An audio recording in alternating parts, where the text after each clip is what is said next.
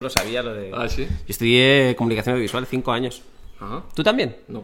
No. Tenía que haberlo estudiado, ¿no? Para estas cosas. No, hombre, He tenido pero- un año, pues eso, que de repente falla el, el audio, no sé qué. No, pero se ve que te lo tiene muy organizado. Mira, este móvil es... Bueno, está bien. Tiene... Es este el por si acá, ¿eh? El bueno es este. ¿eh? Este es el bueno. Sí, sí, sí. Es que esto es una marca buena, ¿no? Este micrófono. Bueno, todavía como...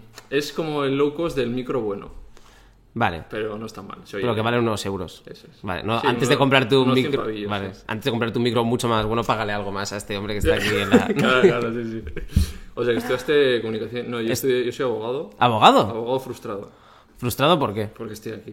No, pero esto es mejor, ¿no? Esto Sí, es como. claro, esto es lo que he elegido. Lo otro es lo que te lleva a la vida, ¿no? Y, Sí. y luego ya dices, ¿qué quiero hacer con mi vida, Pues- no? Pero la, la otra opción molaría un montón, como un tío que está haciendo entrevistas, que hace lo que quiere, que tiene aquí leches de diferentes tipos Ya. vegetales y tal, y que diga, joder, tío, yo quería estar en un pleito ahora mismo, No, tío. no. No.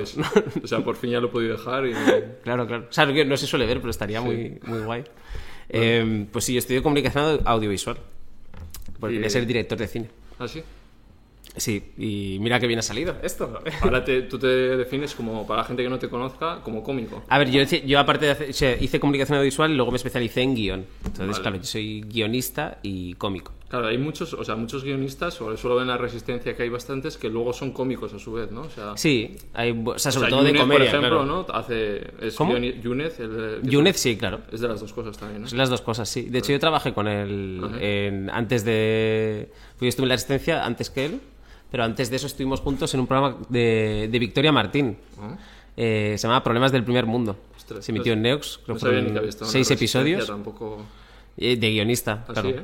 Sí, pero nadie se queda a ver los créditos. Ya, bueno, luego te preguntaré por la Resistencia. Vale. Que sí. quería también, eh, siempre antes de cada charla, pues me miro mucho entrevistas de otras personas, tal, y contigo me ha, me ha costado porque no he visto así una que te hayan hecho en profundidad, ¿no? No sé si me equivoco. Sí, yo creo que esta es la primera entrevista que me hace alguien. eh, o sea, bueno, supongo que sí, yo creo que sí. Me han hecho alguna entrevista en algún otro sitio, pero no creo que se pueda encontrar por ahí fácilmente. Claro, para conocerte a ti más Para- el sí. Personal, ¿no? O sea, Sí, es- eres la primera persona, Sí, Ibai, bien, que, se, bien. que se interesa por el Galder por eso he dicho, mira, me gusta porque yo creo que ya encima estás creciendo muchísimo en redes sociales también, ¿no? O sea, con todo el Sí. TikTok que he visto he dicho, hostia, Sí, o sea, lo- los vídeos estos que, que voy subiendo, de, son, pe- que Mm. son pequeños fragmentos de, de los shows, pues van funcionando bien. he Me gusta- este ya está muy cotizado, yo creo que le van a llevar a alguno de estos podcasts grandes, pues Claro. antes le voy a llevar yo. Soy, soy un valor al alza, yo ahora mismo. Sí. Estás comprando Tesla, ¿eh? Esta, soy, sí, sí.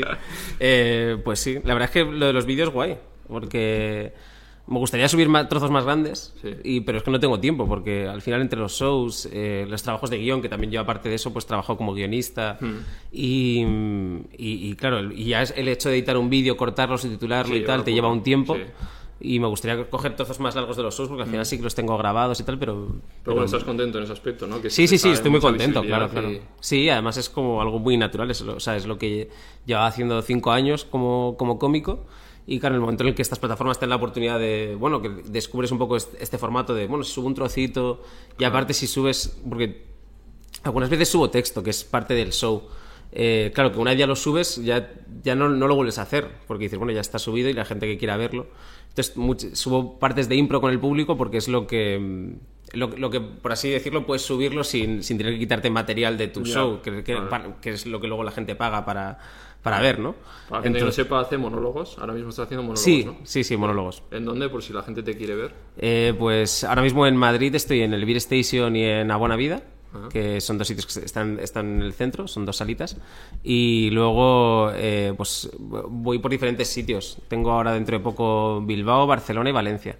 En diferentes salas. En Bilbao voy al Bilbo Rock, que está muy guay, que es una iglesia que han sí? reconvertido en un centro cultural, bueno, centro cultural, en una sala Sí. para hacer conciertos y, y eventos culturales. Está muy guay. Pues de promoción a promoción.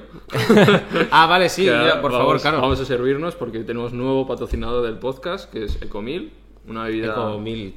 Vegetal. Ah, no, Ecomil, perdón. Ecomil, sí. Cuidado. Y es una marca 100% vegetal porque con los lácteos pues siempre hay, hay, muchas, pero siempre encontrar leches vegetales que la marca sea todo 100% vegetal y Ecomil es una, así que... Y encima Sí. es sugar free, o sea, bastante healthy. Sugar free pa- eh, Pa' sin que- azúcar. para que quiera, sí, sí, sí. Añadido. Eso. Claro, porque a lo mejor tiene un azúcar ya. No, soy científico. Ahora ya lo tengo que mirar. Ya no sé si No, pero a lo mejor- No, tiene azúcar, ¿eh? Yo, el de la almendra propio. Claro, es lo que he dicho yo, sin azúcar añadido, ¿no? Claro. Vale, Mi- vale. mi- Miro todo el rato a este chico porque me parece muy majo y como busco, busco un apoyo. Es que no lo estáis viendo, pero hay un, hay un cámara aquí que es majísimo. Vale. Eh, que bueno, ya lo sí. hemos echado aquí para que veáis que no estamos echando otra cosa. Que esta es la de almendra porque la he pedido yo, Sí, que quería, que quería que- probar esta. Muchas gracias. Eh, ¿He hecho un poquito? Ibai. Yo echaría un poco más. Sí. Sí, me gusta mucho la leche. He echado un Porque, poquito aquí por porque la- por con el miel te va, va a gustar seguro. Imagínate que no te gusta, pero... No, sí, sí que me va a gustar a mí. Sí. Yo normalmente suelo beber leche de soja, de almendra suelo tener. De hecho, de hecho, pero la almendra me gusta beberla más sola. Ya es como fresquita ahí en verano igual. Sí, sí, sí. que sí. No, y, y bye, muy bien. Entonces tú al final te has acabado echando más leche que yo. O Ya. sea, que, que- pues voy a echarme yo más leche para no, para no quedarme atrás. Porque me encanta la leche de almendra Ecomil. Eh, bueno, pero Bueno, bueno, bueno. la era del veganismo, claro. Seguimos con la promoción. Sí, para sí, que sí. la gente sepa que he sacado el libro.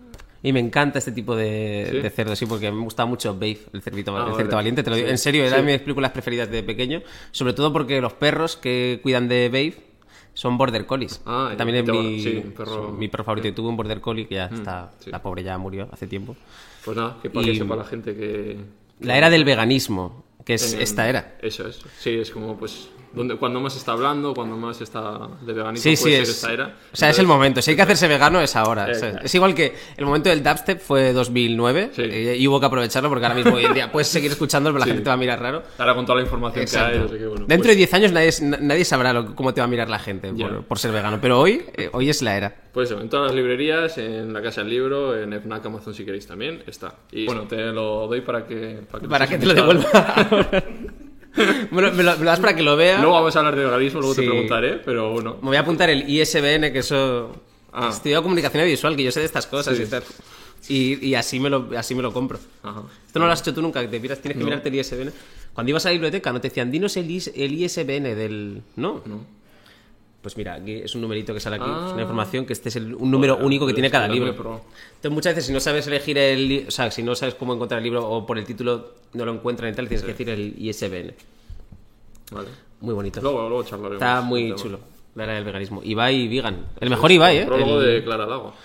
Sí, sí, sí. Bueno. Eh, no, igual. Oye, me alegro mucho de, de que me hayas invitado al podcast. Sí, y joder. Ibai. Lo que eso, te conocí ahí y bueno, con Luz. Dije, a Galder lo tengo abandonado, el pobre. Eh, Pero sí. Ahí hemos retomado. Llevo tiempo esperando tu llamada. Que, ¿Dónde nos hemos quedado? Vale, hemos hecho la promoción. Vale, Sí. vamos. Me gusta ir un poquito al origen. En plan, ¿quién es Galder? El más personal. ¿Dónde nace? Eh, ¿Cómo es su, Eh, vale. su infancia? Bueno, pues eh, yo na- nací en Bilbao. Lo que pasa es que, claro, yo tengo una... O sea, yo nací en Bilbao, pero los, eh, cuando tenía 8 años, mi familia se mudó a Torrevieja. Que es un poco, yo siempre digo, es un poco lo contrario a Bilbao. O sea, si- o sea, es un contraste. Es, es- es un poco, es como ver ocho apellidos vascos. Pero... Bueno, tiene relación porque todos los vascos van a Torrevieja en verano. Sí, es verdad, hay muchas peñas del Athletic también. O sea, de- al final te sientes un poco como en casa. Hay, un Sí, po- ¿no? hay una pequeña comunidad Ahí de Machokis y todo, o sea... Sí, sí, sí, sí, es, eh, es bastante, bastante flipante. Y, y nada, entonces yo me crié, yo me crié un poco en, o sea, en Bilbao y en Torrevieja, sobre todo hasta ya, hasta que me fui a la universidad. Vale. Y, y no sé qué te puedo contar, o sea, eh, de mi O infancia. sea, ¿hasta ¿en qué año te vas de Bilbao a, a Torrevieja? Eh, pues supongo que sería el año ¿Tú cuántos años 95. tenías? ¿Tú cuántos tenías? 95, 8 años. Ocho claro. años, ah, vale. Sí, el O sea 95 que sería. Eres alicantino en parte, ¿no? Un poco... Eh, soy bastante alicantino. Más que alicantino es que Torrevieja es una zona que es la Vega Baja y eso es casi Murcia. Ah, Siempre digo, es que, o sea, sí, no, Casi o sea, ¿eh? no, exacto, pero fíjate que es más Murcia todavía, porque no paso ni la nota de cortes, como, uff, esto, esto no puede entrar ni en Murcia, ¿sabes? De Torrevieja. Y, y de hecho, claro, yo viví en, o sea, durante gran parte de mi adolescencia y tal, en, mi fa- mis padres se divorciaron y mi madre no tenía dinero, entonces eh, vivimos en pisos de protección oficial, o sea, que yo vivía eh, en Deep Torrevieja. ostras. Sí, sí. Y como puedes ver, se nota en mi carácter y que tengo muchísima calle, ¿verdad? Es- Sí. es- pues- Bueno, pues era curioso, pero es, es una cosa que siempre que, que el, barrio era muy chungo, era, había, o sea, que decir, había pues de vez en cuando pues tú te asomas a la ventana y unos días había rumba, y había palmeo, había guitarritas y tal, y otros días había pues a lo mejor pues eh, gente discutiendo, peleas y tal. Entonces era eh, por, por una parte muy movido, o sea, y mucho entretenimiento, o sea, eh, si, no, si te aburres viendo la tele. Eh, y por otra, o sea, en realidad tú no pasas miedo en ningún momento porque conoces a la gente que Claro. hay ahí y tal y sabes cuáles son. O sea, una vez, no tienes prejuicios. Exacto. También, o sea. O sea, no sé, yo no he, no he visto The Wire, ¿sabes? Pero, pero no sé cómo serán esos barrios, pero, pero quiero decir, tú, eh, por lo menos en el mío, o sea, como, o sea, no, está- yo estaba muy seguro ahí. Sí. Y dices, bueno, dice, pues este, este se lleva mal con este, aquí puede haber peleas y este le roba no sé qué y tal. Más o menos lo tienes controlado.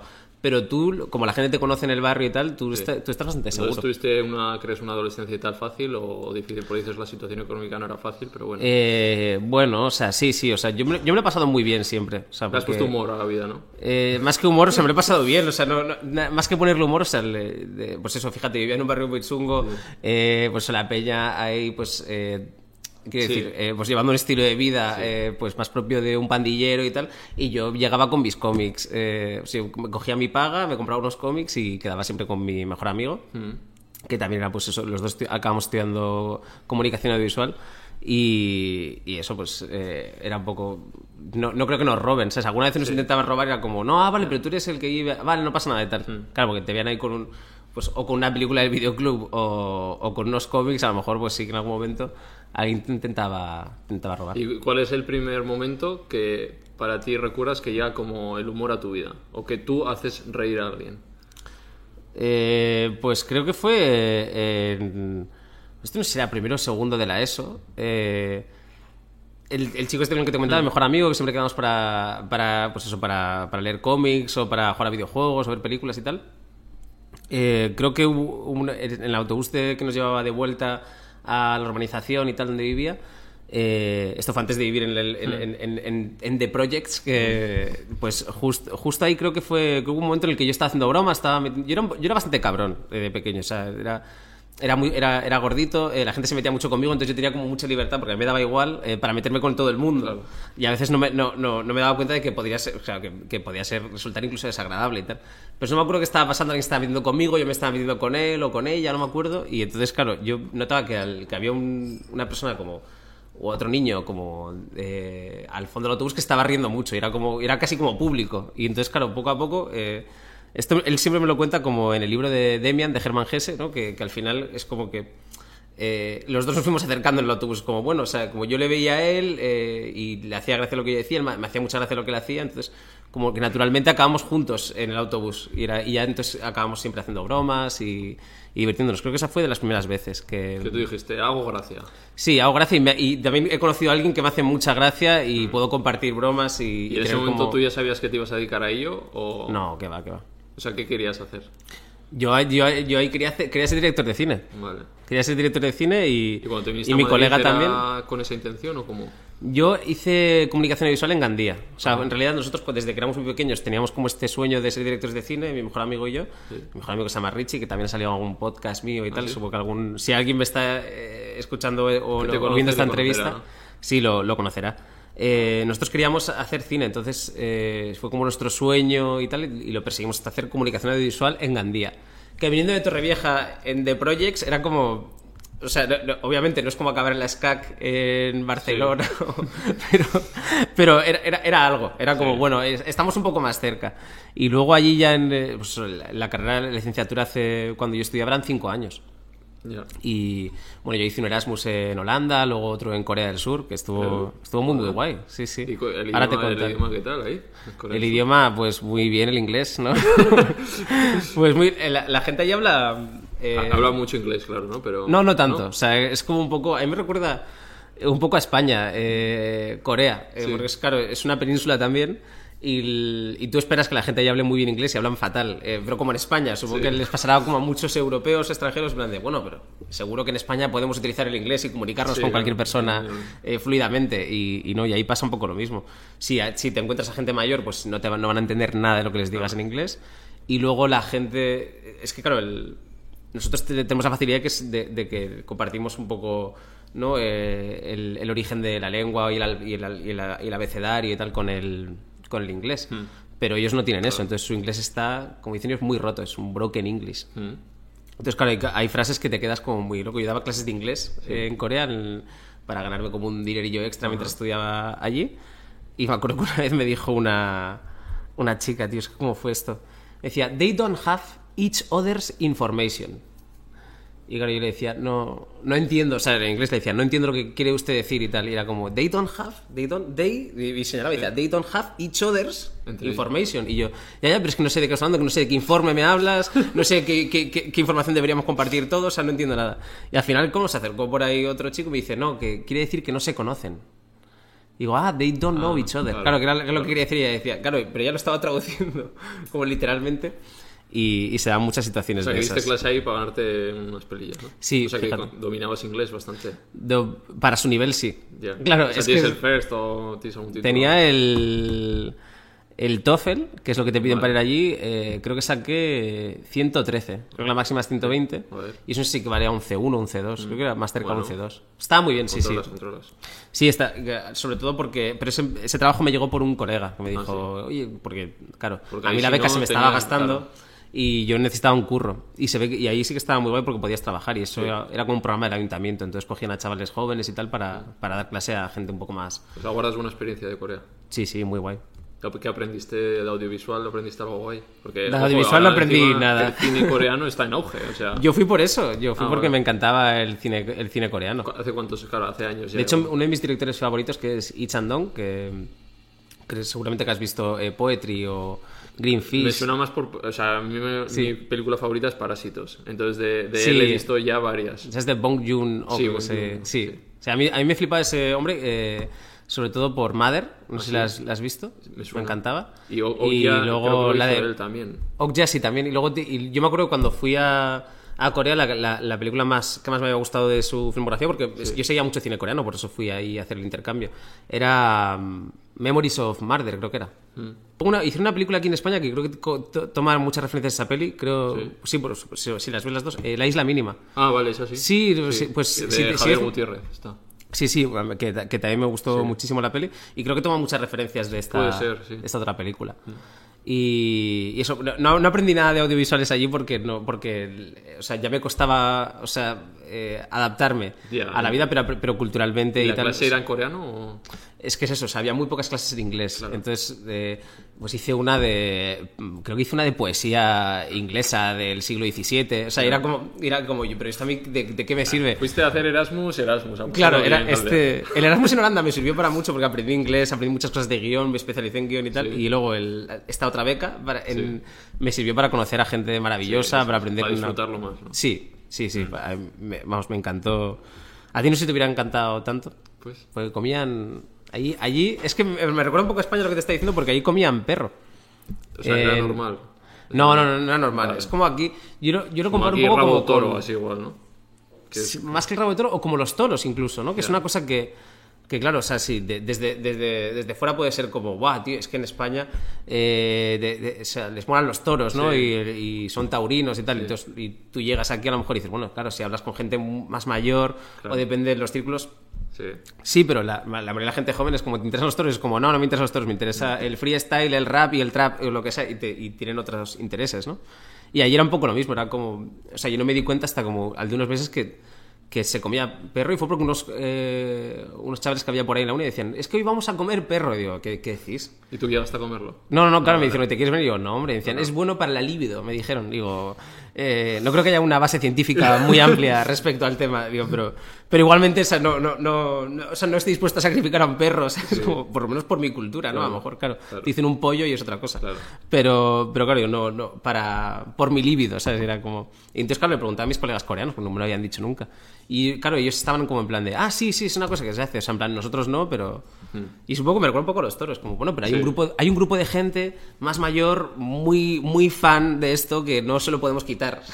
es como, como, como pasa con los toros, como cuesta mucho. Sí, que el mundo encima a ellos les verá como esto, igual que aquí con los toros. O sea, Sí, claro, o sea, o no, bueno, habrá, supongo que habrá gente que, es viaje... cultural, pero luego hablaremos, que al final es como Sí. es, es- es ser hipócrita, ¿no? Porque en plan, te parece mal que allí perro, aquí toros, pero luego aquí vaca sí, allí pollo sí, para la gente, o sea, es como, ¿y dónde pones tú el límite Hmm. Claro. de lo que está bien y mal, ¿no? El especismo, ¿no? Eso es. el- No nos adelantemos. No, no, no, ya, ya, es que claro, yo sé que Ibai Vigan eh, no, es, algo, algo caerá, ¿no? no es el Ibai de Twitch eh, y, y es que te dije que venía conmigo aquí porque supongo Sí, que me, bueno. me voy a enfrentar a un examen. Ah.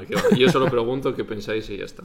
Me interesa más, es un podcast que además, me, mira, me, me apetece decirlo porque siempre antes de venir la gente, joder, pero yo de veganismo tal, y yo, no te preocupes, que no, no va sobre eso, te preguntaré qué piensas y está. Fue Pero, lo único que te pregunté, literalmente. sí, pero mucha gente, ¿eh? Y luego acaba la entrevista y, joder, sabes que me da un poco cosa al venir, pero, joder, luego te conozco y, joder, eres más buen tío y me da rabia haber pensado así. Y a mí ahora me da rabia, pues porque mucha gente, Hmm.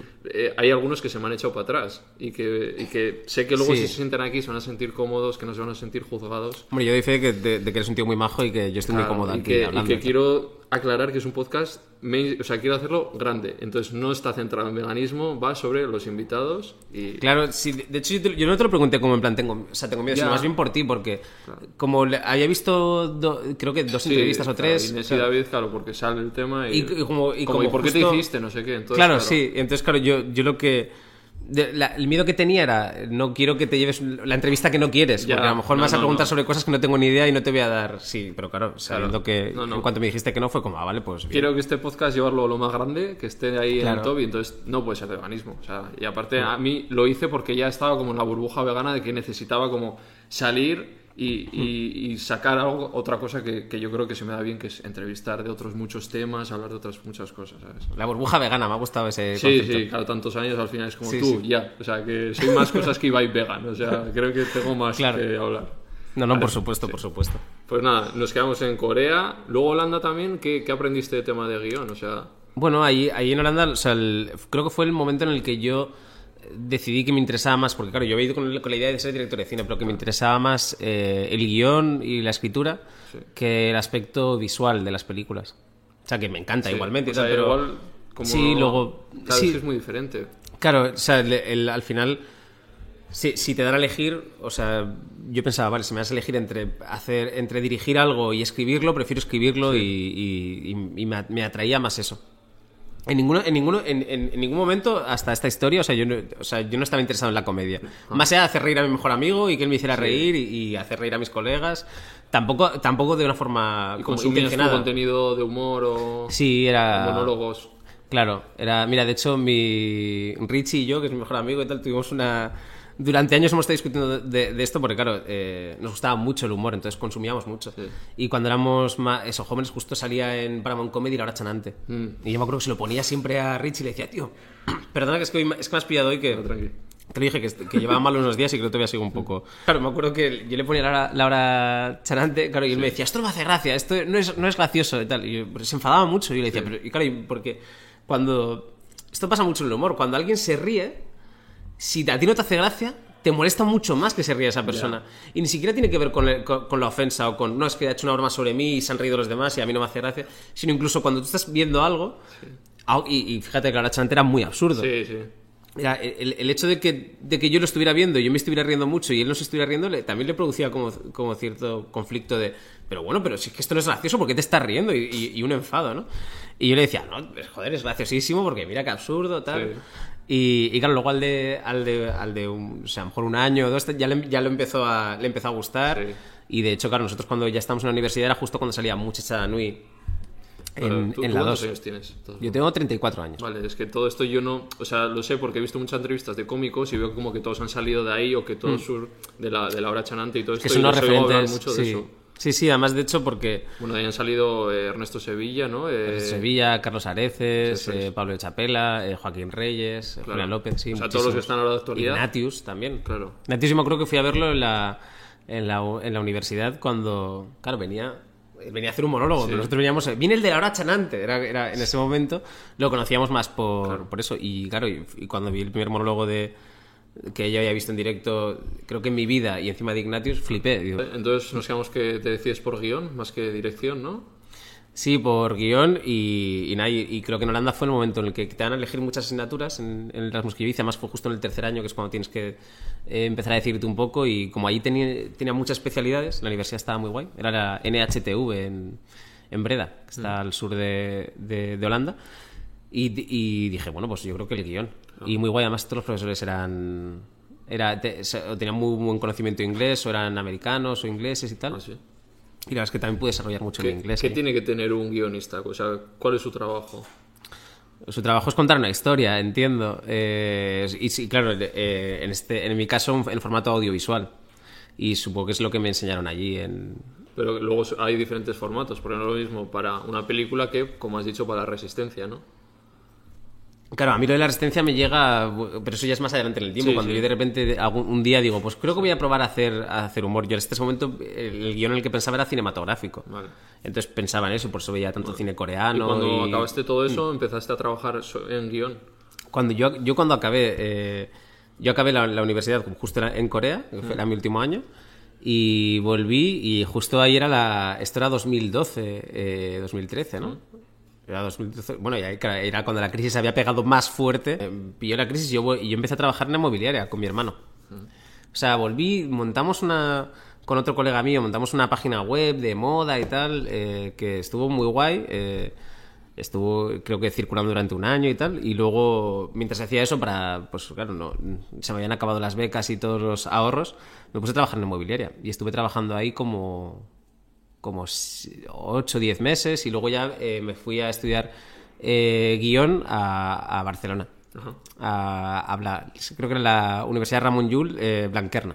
¿Un añico así? ¿O Un año estuve estudiando, sí, sí. es como un máster? O... Era un máster, sí, era un máster. Sí, ¿Y un eso máster. te sirvió para después?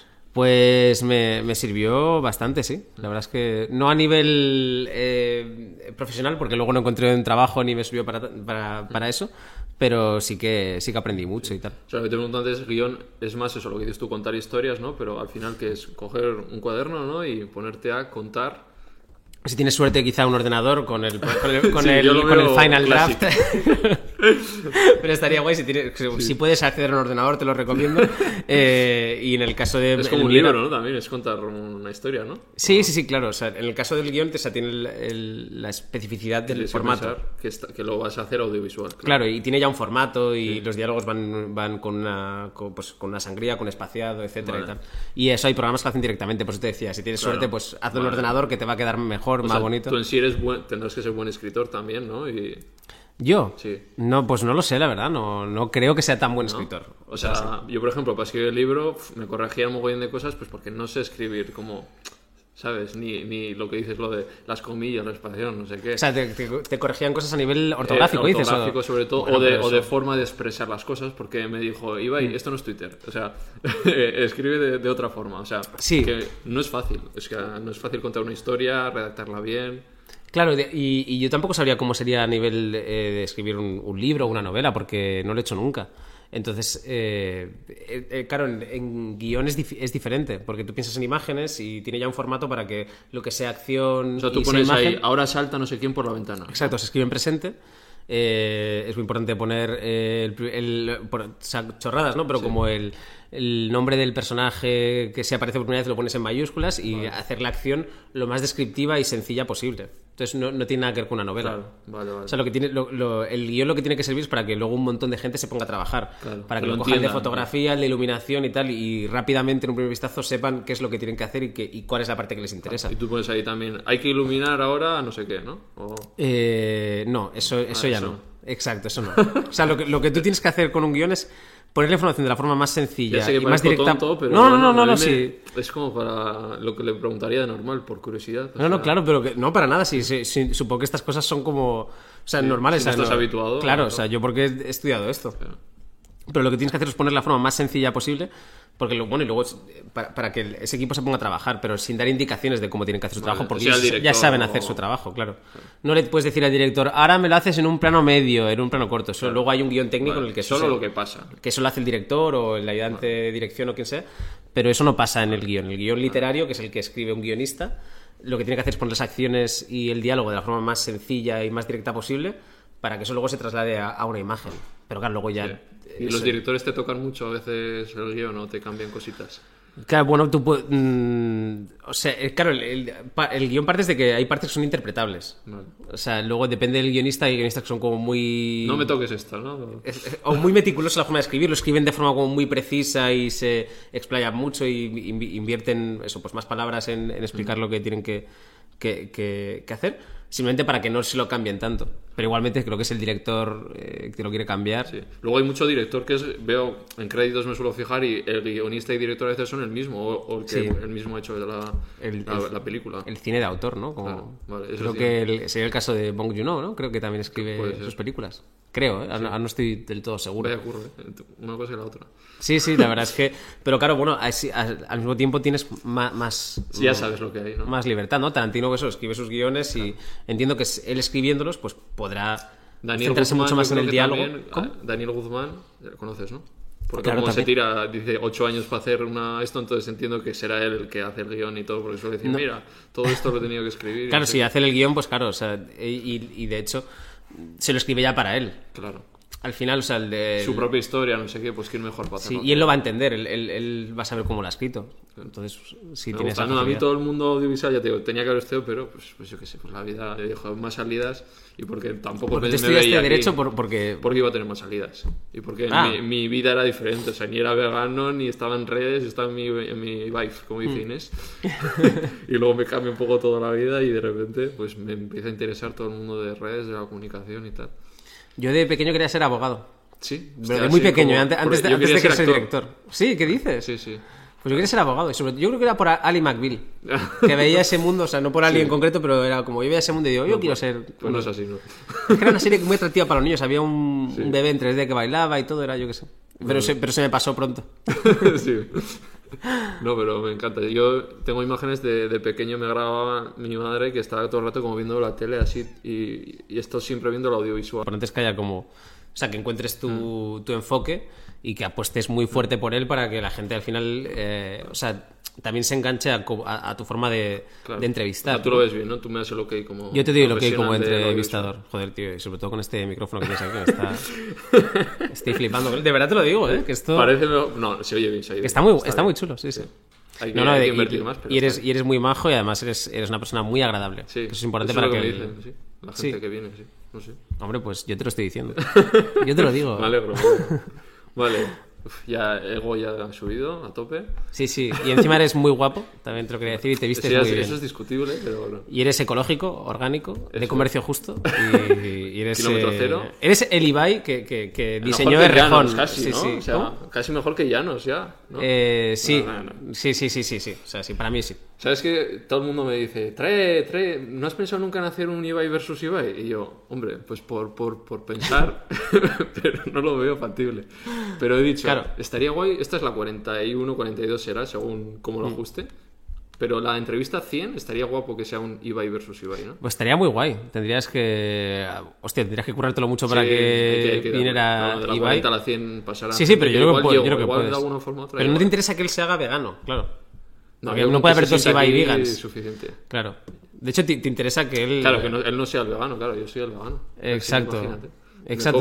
Te interesa que él incluso contamine más o lo que sea, que salga la entrevista queriendo descargarse el No, además creo que es vega- Sí. por lo que he visto es vegan friendly, o sea que, que- Sí. porque además he visto que promociona Eura y estas cosas que, que además hace poco Vale, va- un vamos a entrar en este tema, Ibai. ¿Qué, qué es vegan friendly? O sea, que. o yo sea quiero que no es ser un de eso. hater, que no me Ah, que- vale. sabes, que no me va a decir dos tonterías. Claro, yo, yo a tope con eso.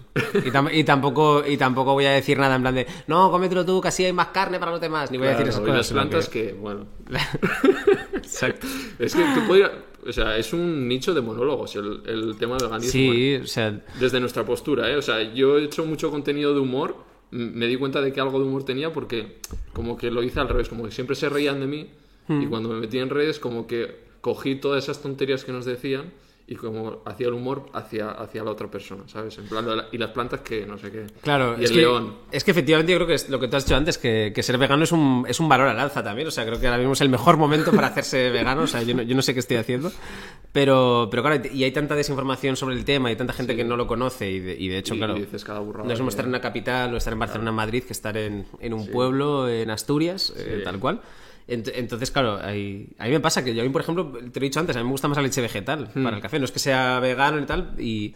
pero claro, siempre me hace la pregunta esta de, ¿tienes leche de soja? Y te dicen, no, desnatada. Ya. Y, y claro, y yo, me, y eso me pongo en el, en, en el- en el punto de vista de, de alguien que sea vegano ya. y que la necesite, de verdad. Esto ya en, el monólogo es gracioso, o sea, Sí, lo, sí. lo puedes poner. pero- Pero mola mucho ese, como, como la- también la- o sea, cuando, cuando se produce como la intención honesta de verdad de la otra persona que está al otro lado de la barra Sí. queriendo ayudarte. Es, en plan de, es en plan, a ver.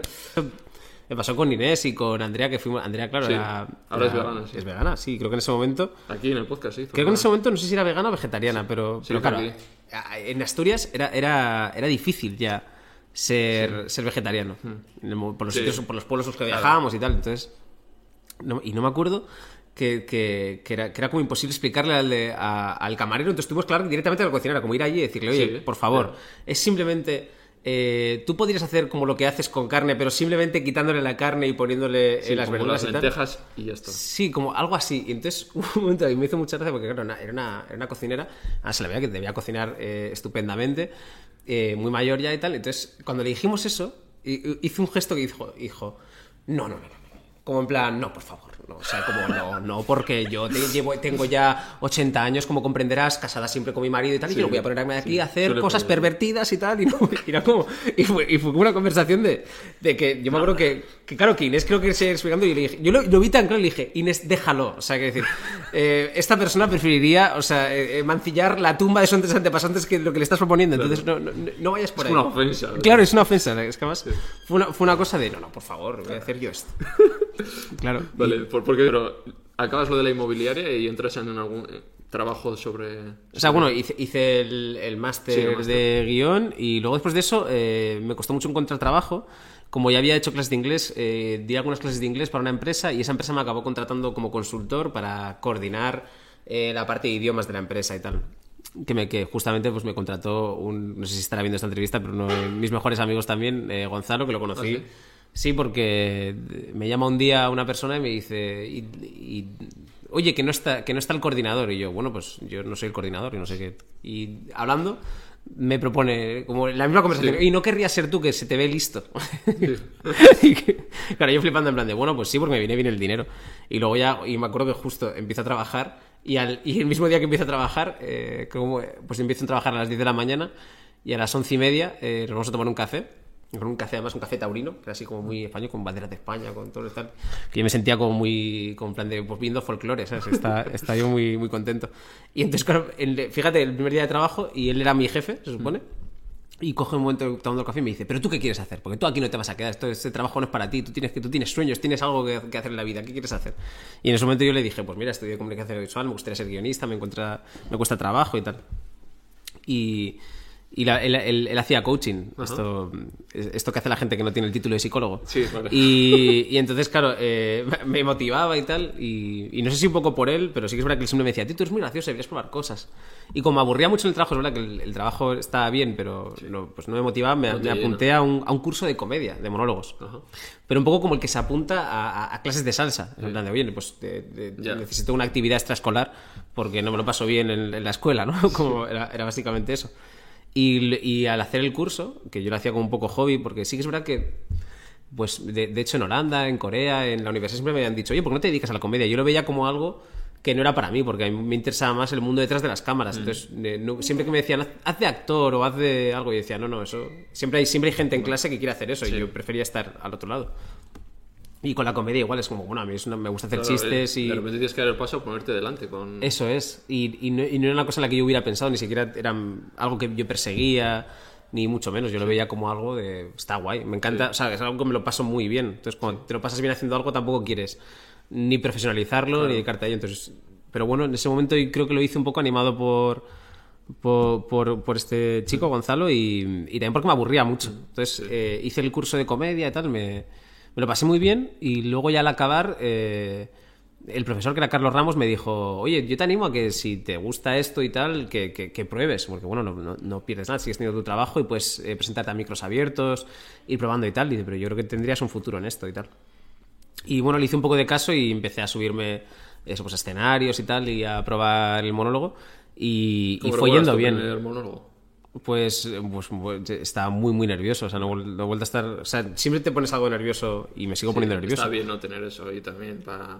Sí, pero, Está bien. pero ese sentimiento era insoportable, o sea, no, Ya, no, o sea, no, podías vivir, o sea, acabarías muerto en dos meses, porque, porque el día es, es que estuve nervioso desde por la mañana, o sea, de- ¿Dónde fue? eh, fue en un sitio, se llama Culturetas, buen juego de ¿Y ¿Había palabras. mucha gente o...? Eh, había pues la, la gente de, de- que, que habíamos traído para ver un poco el acto de final de curso.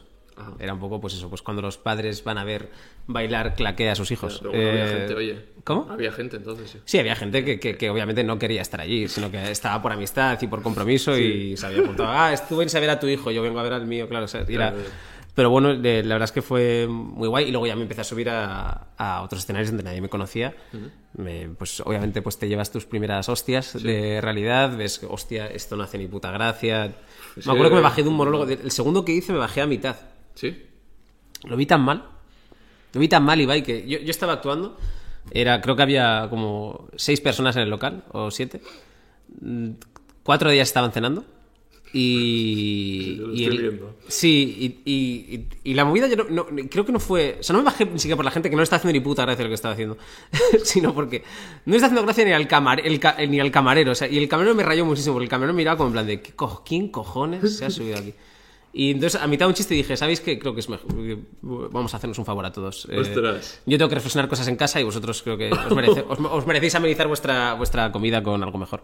Y como era un open mic, ¿no? Y Sí. bajé, eh, me bajé. Ostras, pero Y era mi segunda y me, y me fui a casa, o sea... pensando que ya igual no más. Bueno, yo, bueno, yo me- yo me fui a casa hundido totalmente y dije, tío, pero ¿qué, qué- qué cojones estoy haciendo de- con mi vida? Yo, si yo ni siquiera quería ser cómico, digo, ¿por qué, me- por qué esto me afecta tanto? No, me interesan esos momentos de que dices, hostia.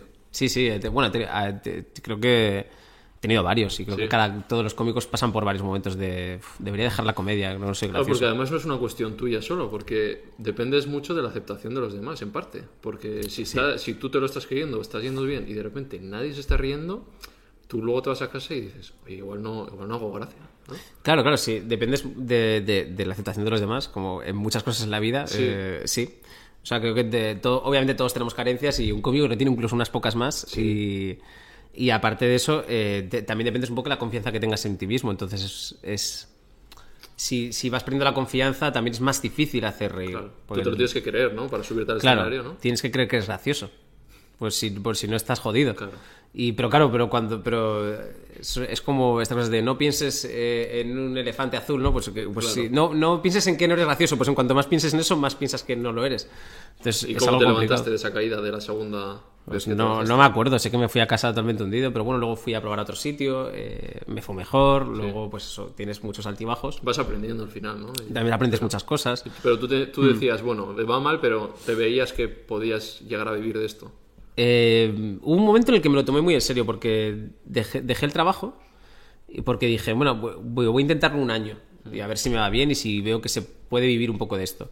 Entonces empecé haciendo cosas eh, con eh, mi colega Taka, que también actúo con él eh, a menudo. Tenemos un show, se llama Morning Panetone, junto con David Puerto y, y eso, hemos presentado muchos open mics juntos y empezamos un poco en esto, eh, con otro chico que se llama Jairo. Eh, entonces, nada, eh, me monté con ellos como un, un micro abierto donde ni siquiera cobrábamos entrada porque solo queríamos, o sea, queríamos probar. Porque te- éramos, supongo que teníamos la, o por lo menos yo, tenía la, la, la, la consciencia de que era tan malo de que, de, que, de que solamente podía mejorar con horas de escenario. O sea, que te- o sea, ese, ese era un poco mi meta. Entonces, directamente a mí no me interesaba el dinero en ese, primera, en ese primer año. Simplemente me interesaba si podía llegar a, a un nivel eh, aceptable. Entonces, eh, entonces claro, la- la- la- o sea, eh, yo flipaba. O sea, o sea, y creo que la gente flipaba. Era en plan, tío, pero estás haciendo esto gratis. Y es como, es que yo quiero subirme, es que no, no, me, no me importa. O sea, no, no, no tengo otro objetivo que mejorar. Luego ya veré cómo, qué forma, que- si vivo de esto o no. Y de hecho, claro, encontré ahí a Jairo y a Taka que también eran como, tenían la misma, la misma movida, en plan de, qué guay, tío, ¿no? Como, sí, sí, sin cobrar, ¿no? Como, como solo, solo queremos mejorar, ¿no? Y era, y claro, de- eh, supongo que ahí empezó un poco nuestra amistad y, nuestra, y nuestro camino también en, en comedia. Ah, Ahora ya vives de la, de la comedia. Ahora sí vivo de la comedia. Tanto de los shows que haces tú como de trabajas como guionista de... Sí, de las dos cosas, claro, a, a raíz, es lo que te digo, fíjate, no encontré trabajo de guionista eh, de, de- de la carrera, pero al hacer eh, monólogos y tal, eh, creo que grabé en Fibetalanda, eh, que les agradezco muchísimo que me dieron la oportunidad de grabar. A raíz de eso, pues eh, Robert Bodegas me contrató para un programa que estaba haciendo con Alberto, los, los Pantomima, Los Pantomima. en- que se llama CCN para Comedy Central. Luego estuve con Victoria, que también le agradezco muchísimo que me contratara como guionista para Problemas del Primer Mundo. A ella y a Nacho. Sí. Y luego a partir de ahí, y luego a raíz de ahí fue a la Resistencia, creo. Vale. O Y sea, lo de Inés el show viene después de todo eso. Inés el show viene justo. eh, Después de la resistencia. Creo que Va a ir mientras yo estaba en la resistencia. Mientras yo estaba en la resistencia. Es que Inés y yo nos, nos conocimos. ella vino, yo presentaba un micro abierto. Sí. Y Inés vino a probar. ¿Ah, sí? Eh, y claro, entonces. eh, ella vino a probar. monólogos, ¿eh? Sí, sí, sí, ¿Sí? claro, claro. Sí. Vine, a, probar, creo, creo que era de sus. De las, pues creo que ya había actuado en la Riot y no sé si era la segunda o la tercera vez que actuaba. Hablamos de Inés Hernán, pues si todavía alguien no le sí, conoce. sí, claro, Inés Hernán. Eh, entonces, claro, yo, yo la conocí, vine a probar. Creo que la invité y yo le dije, oye, eh, ve- vente a probar. ¿Y qué eh, tal? ¿Cómo hizo? Se le da todo Pues, bien, seguro que pues la verdad creo que ese día eh, ella, ella, ella improvisó, o sea que es Ah. algo muy es todavía más difícil, o sea, si, o sea, para el que sepa, ¿no? O sea, si ya es difícil tener unos chistes escritos y luego que los nervios no, no, no puedan ni venzan eh, tu gracia Mm. y aparte que, lo, que tengas un buen timing y un buen ritmo y tal, pues imagínate eh, ya o sea, ser de las primeras veces que te subes sin texto, entonces ya se subió sin texto y creo que bueno, que eh, eran, eran ocho minutos o algo así fue normal. Pero a mí me hizo mucha gracia. O sea, Sí. yo, creo que, yo creo que el público se rió menos de lo que tendría que haberse rido porque mí, ah, hubo cosas que me hicieron mucha Y gracia. ahí surgió la amistad para ni puta gracia. Y ahí ¿no? surgió un poco la... Sí, la historia. Luego creo que ah, fue muy rápido, la, la verdad, porque hablé con ella. me- me- fue de las personas más majas que me cruzó en mi vida. Así en, un- en un- en- A mí me pasó también, sí. Sí, Inés es una persona que, que- que te cae muy bien desde el momento en el que la conoces y no te deja de caer bien. Entonces yo, yo la conocí y fue como, tío, pero esta tía como está maja y tal. Y además tiene, tiene mucha inteligencia emocional. Sé que esto es como... eh, Sí. que no decir nada porque es algo que Sí, se dice no, no, mucho no, sí. últimamente. Es importante. Pero, pero es una persona que, de- que de verdad nota y es muy sensible así. Yo me acuerdo que ese día estaba mal y ya lo notaba. Era como, tú, te pasa algo, ¿verdad? Y, tal. y era como, sí. te- o sea, yo qué sé, y conectamos muy rápido. Y creo que al de dos semanas así actuamos en un show como más largo eh, con otro chico, Urco Vázquez, con el, con el que ya hacía un podcast. Y justo esa noche de fiesta dijimos, oye, ¿por qué no...? Lo típico que se dice, en plan, tío, deberíamos hacer Sí. un show porque es que me caes de puta madre, eh, tal. Bueno, eh, ese día creo que su primo me acabó metiendo en un taxi, pero como si fuera eh, Kevin Costner en el guardaespaldas. O sea, yo, ni si- yo, yo, yo, yo siempre recuerdo que llegué volando hasta el taxi y era porque una persona me llevaba en brazos. Pero no recuerdo ni siquiera a esa persona. Y, y yo- lo típico que se dice que dices, bueno, esto lo hemos dicho borrachos y seguramente... Pues Inés, mañana, o sea, al día siguiente a las 9 de la mañana... Sí, sí. No, Inés lo que dice... Sí, sí, era como, bueno, ¿y cómo nos ponemos a hacer eso? Porque una persona muy, muy, muy eficiente, muy proactiva. Y, y yo flipando, digo, ah, que esto va. En serio, sí, sí, venga, va. eh, tenemos reunión el miércoles, tenemos que empezar a hacer un póster, tenemos que hacer. Y era todo como. O sea, tenía un plan y tenía un, y tenía un plan. ¿Esto Eh, hace cuántos años? ¿Cómo- ¿Cuánto habéis estado haciendo el show? Pues hemos estado haciendo el show cuatro años. Ostras. Sí. O sea, Esto cuando Inés no sería- era tan conocida, en parte, ¿no? Sí, no, en ese momento no, claro, yo, yo, yo, vi, yo viví con ella el, el el boom, despegue claro. y el boom, sí, sí. Fue, entonces, claro, habéis vivido también de que entiendo que vendría mucha menos gente, porque yo he ido a vuestro show, Sí, que claro. Hmm. fue ya en el teatro en Bilbao, con Claro, claro, lleno. claro. Sí, sí, la- y la gente diciendo, ¿y quién es ese? Eh, sí. sí, claro. Ya en Garito, supongo, ¿no? Habréis empezado. en- Nosotros empezamos en, en locales muy pequeños, para 30, 50 personas. Claro. Y luego acabamos, eh, pues eso, eh, después, justo cuando llegó el COVID y, y ya empezaron a abrirse los teatros. Justo ahí fue cuando pasamos ya a teatros de 300, 400, 800 en Barcelona, que fue para mí era, para mí era increíble porque estaba acostumbrado a actuar para, para públicos mucho más pequeños. Pero claro, nosotros hemos empezado para públicos mucho más pequeños, pero justo en ese momento Inés había ido creciendo muchísimo. Claro. Y claro, para, para mí también era un reto, era en plan de, bueno, claro, es que, claro, porque Inés ya estaba comprada en ese Claro, momento, pero... Ya yo pensé, cuando estaba viendo, digo, también su papel de mucha gente, en parte, claro que va por ti, no es por desmerecerte, pero mucha No, no, gente... yo creo que, yo creo que la Inés gente- te eclipsa, o sea... No, claro, claro. aparte. Y yo creo que tenías un papelón y, y me sorprendió para bien, o sea, Mm. porque digo, no me gustaría estar en el lado de Galder porque Inés es Inés y tienes que estar ahí muy, muy top todo el rato, ¿sabes? Y- Sí, o sea, In- In- Inés exige, exige, exige muchísimo, o sea, pero, pero de una forma natural. No o te había conocido nunca y dije, guay. Muchas gracias. Pero, pues, pero eso, Inés exige muchísimo eh, a un nivel de energía, o sea, Sí. es una persona que está... Y por lo que se espera de ella, ¿sabes? En También, plan, sí, sí. "Buah, ya vamos a ver, entonces el otro tiene que ser también top. O sea, a ver si vamos a ver. Sí, o sea, bueno, yo... yo- ¿Has notado esa presión tú? O sea, Sí, sí, claro, por supuesto. O sea, no, no, o sea, no soy ajeno a eso. O sea, tú, tú vas ahí y partes de, de, de- de- de que, bueno, la gente no, no te ha comprado, ni sabe quién eres, ni, ni, ni, a- ni te va a ver a ti. Entonces, bueno, tú tienes que jugar con eso y tienes que... Que, que, que- que, bueno, que, hacerlo de la mejor manera posible para que, para, para que el show salga bien. Al final lo importante es que, o sea, el show es de dos personas. Sí. Y, que el- y lo importante es el show. O sea, no es, no, no- o sea, tienes que dejar de lado las individualidades. Entonces, lo importante es que el show salga bien de la mejor forma posible.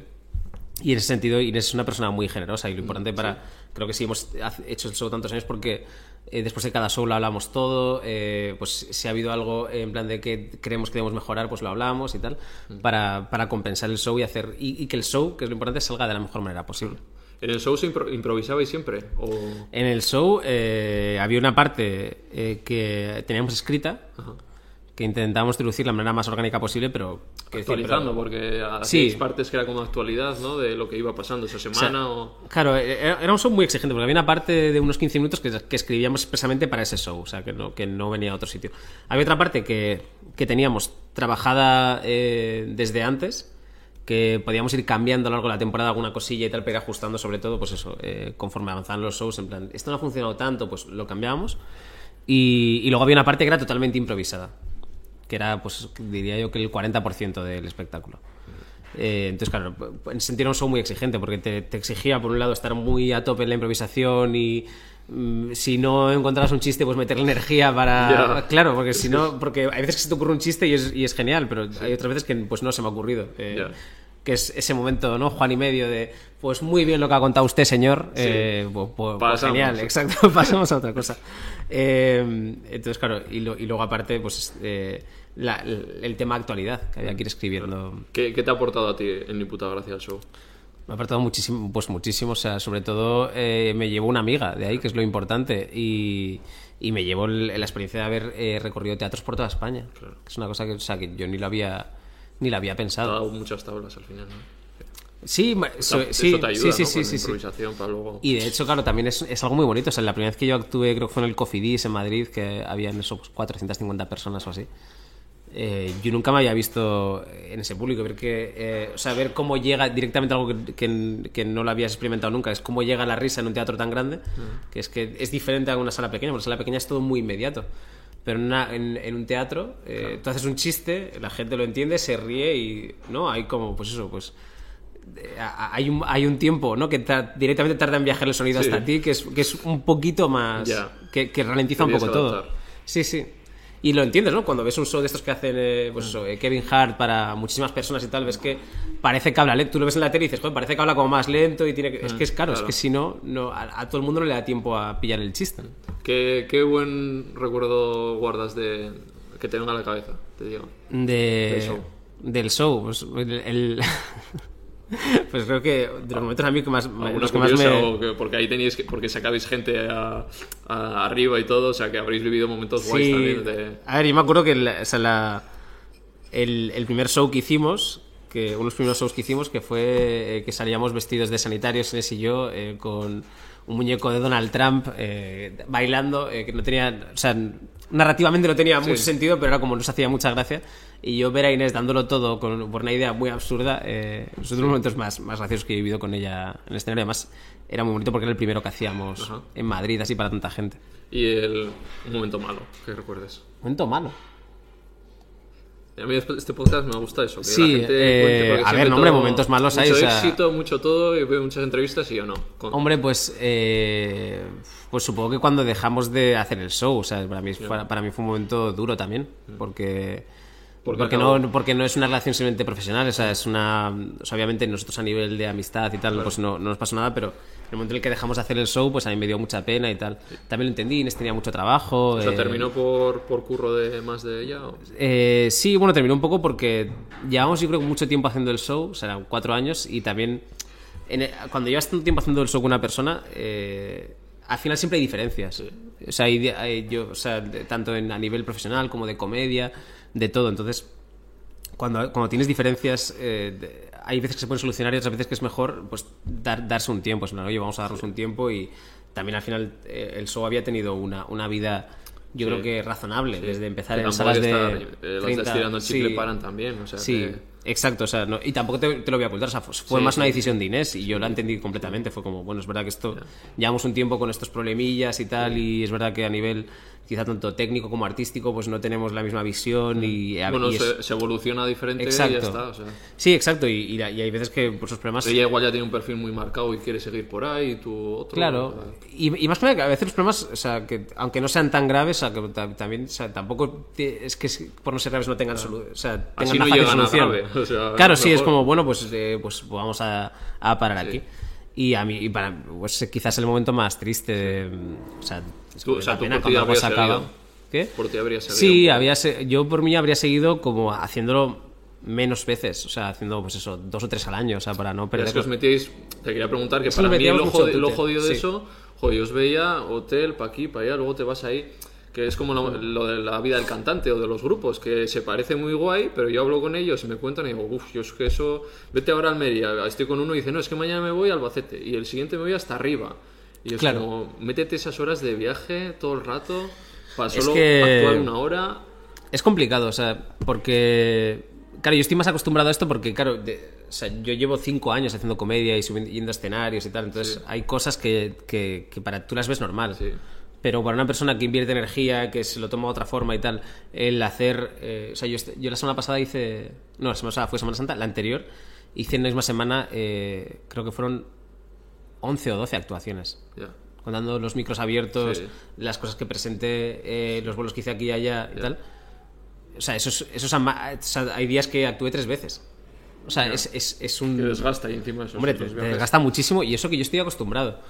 Pues claro, o sea, y, y entiendo que, que para Inés, que además tenía muchísimas cosas en ese momento, muchísimas cosas que yo, eh, o sea, yo ya, yo ya acababa agotado y estaba acostumbrado, pues imagínate Y ella. el estar fuera de casa también, ¿no? Te tiene que desgastar, ¿no? Siempre. También, o sea, sí, sí, sí. Y aparte que, o sea, el- eh, no sé si la gente es consciente de esto, pero la, la cantidad de energía que tú gastas en- es, es como una batalla. Sí. La gente que ve anime lo entenderá. Sí, Pues, pues, sí. Se ha desgastado, pues es que es, es- o sea, cuando tú acabas, tienes un momento en el que, en el que todavía sigues con esa energía porque no, o sea, tardas un rato en descomprimir. Sí, que me pasa a mí aquí, que no, Sí. que no es ni, ni por asomo igual, pero la gente no me entiende. Lo- mi- mis Sí, sí. cámaras o la gente que, que viene a ver alguna entrevista y tal, y, y me ve y dice, estás apagado. Y digo, es que es como que. Claro, claro, claro. Y, y- y fíjate, no sé, no sé si la gente es consciente, pero, pero que a lo mejor tardas un tiempo en. Todavía tienes energía. No te pasa, ¿no? Que tienes energía y entonces sigues hablando con la gente y estás como muy enfocado, muy concentrado. Y luego hay un momento en el que. Claro, y te vas al hotel ahí en Galicia y dices, ¿qué hago aquí? ¿No? Muchas veces, ¿no? También Mm. Claro. te, pa- te pasa, ¿no? También. Bueno, en el caso con, con Inés yo creo que era más divertido, porque Claro, como éramos colegas, era, o sea, el- creo que lo, lo duro hubiera sido hacer eso solos. Sí.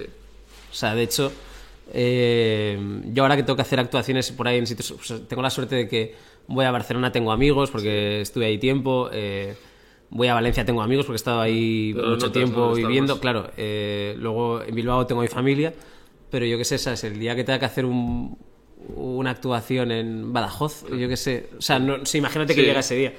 Eh, pues no sé, o sea, entiendo que si Sí. puedo irme con un colega, aunque sea para que me acompañe o Sí, con que hay alguien, cosas que no mejor. vemos, pero que está bien hablarlas para que Sí. la gente vea que hay un curro detrás, emocional y. Sí, mira, de hecho, el- el- el- creo que esa parte es muy importante. Esto te- tenía, porque tenía un colega que, que hace, hace, un, hace un par de años y tal, me dijo, ¿tú harías una, una actuación eh, para, para un grupo de empresarios? Tal? Era, era como una cosa de... Y entonces, claro, me pidió un presupuesto. Entonces yo le dije un presupuesto en plan... Entonces, claro, él, claro, me, me contesta, bueno, como le pedía como colega, ¿sabes? Cuando alguien te pide algo como colega, Sí. y esto pasa con todos, te Sí, pasa a mí, te pasará a ti, no somos conscientes, pero cuando tú pides a un colega lo que esperas es que el otro te cobre menos, ¿no? Y el otro lo que espera es, no, pero págame más porque eres mi colega. Entonces siempre hay como una diferencia ahí de... Y, y- y la, la movida fue que... Claro, yo le pasé un presupuesto, pero me parecía razonable, era como, bueno, esto. Y entonces el tío me dice, no, tío, pero, pero, pero joder, que, que va a ser, que van a ser 15 minutos o lo que sea, no me acuerdo, va a ser menos tiempo y joder, que soy tu colega y tal. Y entonces, claro, al final la conclusión a la que llegué fue, tío, es que, o sea, prefiero no hacerlo. O sea, porque si lo hago por dinero, o sea, por lo menos, o sea, por un dinero con el que me sienta a gusto, va a estar bien. Sí. Pero si lo hago por menos y, y encima, o sea, porque yo, yo actúo gratis muchis- muchísimas veces y me encanta, o sea, lo- lo- me lo paso bien porque pruebo mis chistes, entonces voy al micro abierto, no sé, entonces me, me parece guay. Pero cuando, cuando actúas en algo que no te interesa, o sea, como- o sea, no sé quiénes son esos empresarios. O sea, no sé si van a estar allí a gusto o no. O sea, no sé si va a ser eh, una sala de conferencias donde acaba de venir un economista y de repente sale un tío aquí a hacer chistes. O sea, no tengo ni idea.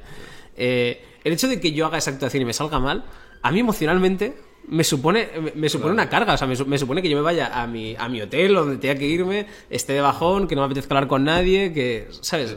Yo, yo prefiero no hacerlo. Y a día de hoy te siguen pa- pasando. Claro, sí, hay, hay actuaciones que, que es como si te las propones como que... Ya no te bajas, ¿no?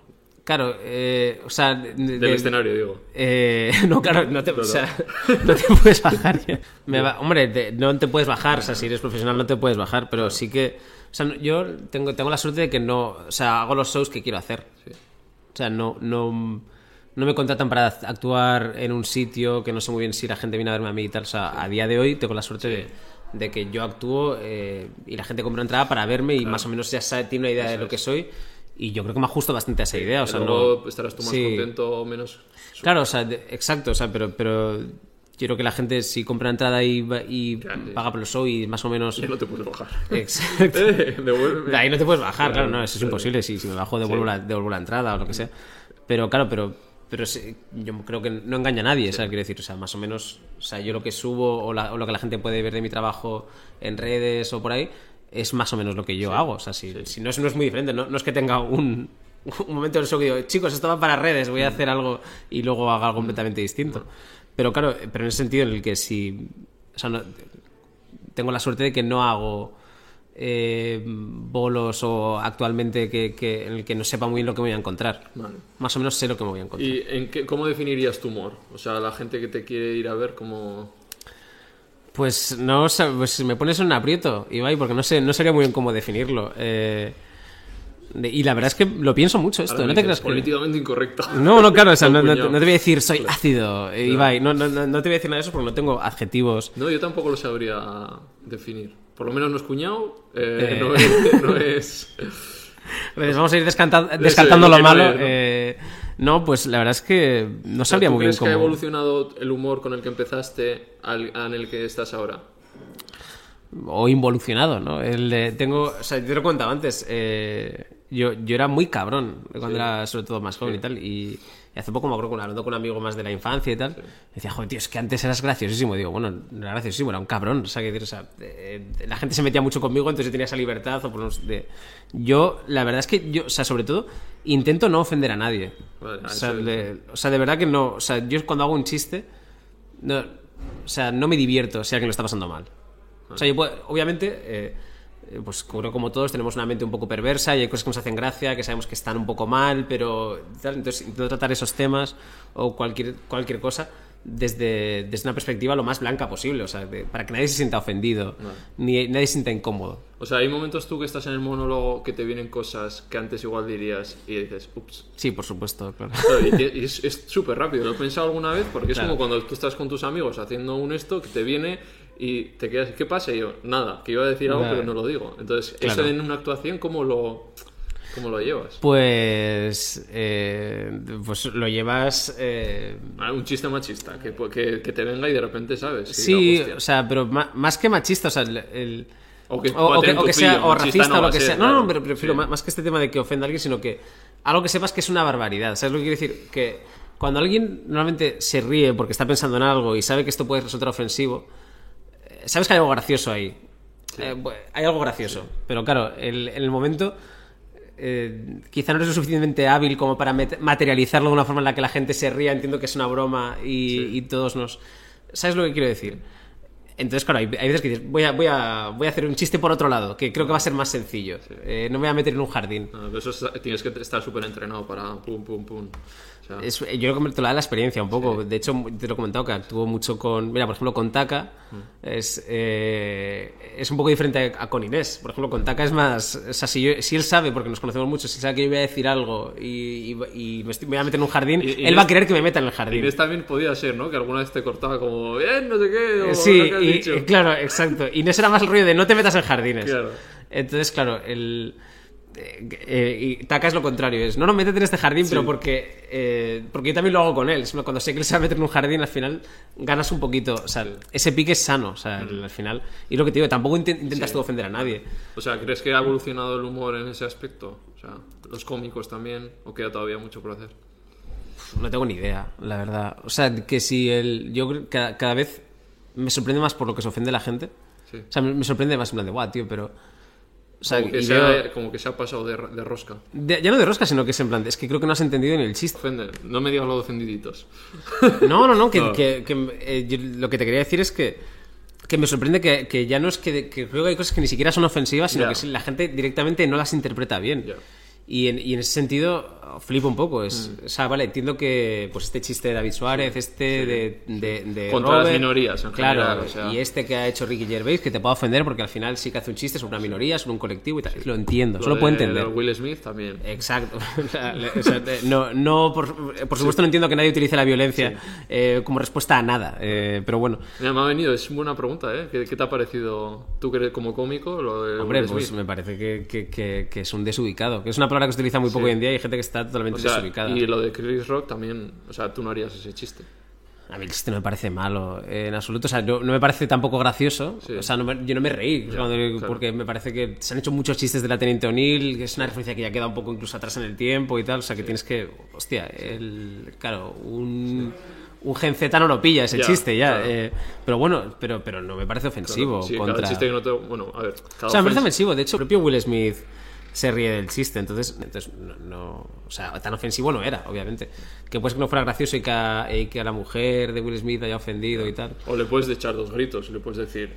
No, igual, ¿sabes? Mm. Que yo qué sé. Sí, bueno, pues obviamente tiene, se- se- hay libertad de expresión. Estás eh, en una gala, obviamente la gente te va a escuchar si hablas y, como, y de hecho como Haría pasó, un mejor mensaje de decir, eso no hace gracia o tal, ¿no? hubiera quedado mucho mejor, desde luego. eh, si hubiera si alguien le hubiera diseñado una estrategia, creo que la última opción hubiera sido pegar al cómico. Claro, o, o sea, o sea, porque de hecho ya hay gente que le apoya incluso habiéndole pegado, pues imagínate. Claro, si simplemente precedente, luego te hubiera hecho unas declaraciones. Eso es, sí, sí, claro. Imagínate si simplemente hubiera hecho unas declaraciones de qué chiste de mal gusto, tal, pues probablemente Chris Rock hubiera vendido muchísimas menos entradas de las que ha vendido a raíz del incidente. Vale, sí, eso que te he cortado, que, que No, no, está no, que no, es avanzando eso. Que... Que no, nada, simplemente te estaba comentando eso, que, que, que, creo que la gente a veces ofende por, y, no, y no ha entendido realmente el chiste, creo Ya. que ni siquiera es ofensivo. Sí. Pero yo creo que simplemente que, que- que hay cosas que no te van a hacer gracia. Ya. Le va a hacer gracia a un número más, cada vez más reducido de personas. Y, yo, y hay gente que trabaja en humor negro como muy, muy duro. Y yo lo veo y digo, tío, a mí es que no me. O sea, yo no entro, no, no, no me hace gracia. O sea, no, no, porque. Sobre todo cuando, cuando tú creas la imagen. eh, creo que hay gente que es muy hábil en esto. Es en crearte la imagen necesaria para que te haga gracia. sí. ¿Sabes lo que quiero decir? Al Sí. final el humor va, va mucho de crearte una imagen a ti en la cabeza. Claro. Cuando alguien te crea una imagen desagradable, es muy difícil que te rías de eso, no ser que tengas una mente que también puede ser, pues, pues mm, más acostumbrada a reírte de este tipo de cosas, un poco más perversa y tal. Eh, entonces, claro, yo creo que hay gente que es muy hábil manejando temas que son delicados y, y, y haciéndote encontrar el punto de vista. Ahí en la resistencia se tocan. Sí. Jorge Ponce no tira un poquito de humor. A mí, Sí. a mí me gusta, por ejemplo, como cómico. ¿eh? Jorge Ponce es- Sí, a mí también me gusta A mí me mucho. Hmm. gusta que me hagan gracia, ¿eh? O sea que tú me haces gracia y ya, ya tienes mucho esto porque me cuesta, no sé, tengo un humor peculiar. Y siempre me dicen, porque vemos monólogos lo que sea, y me cuesta.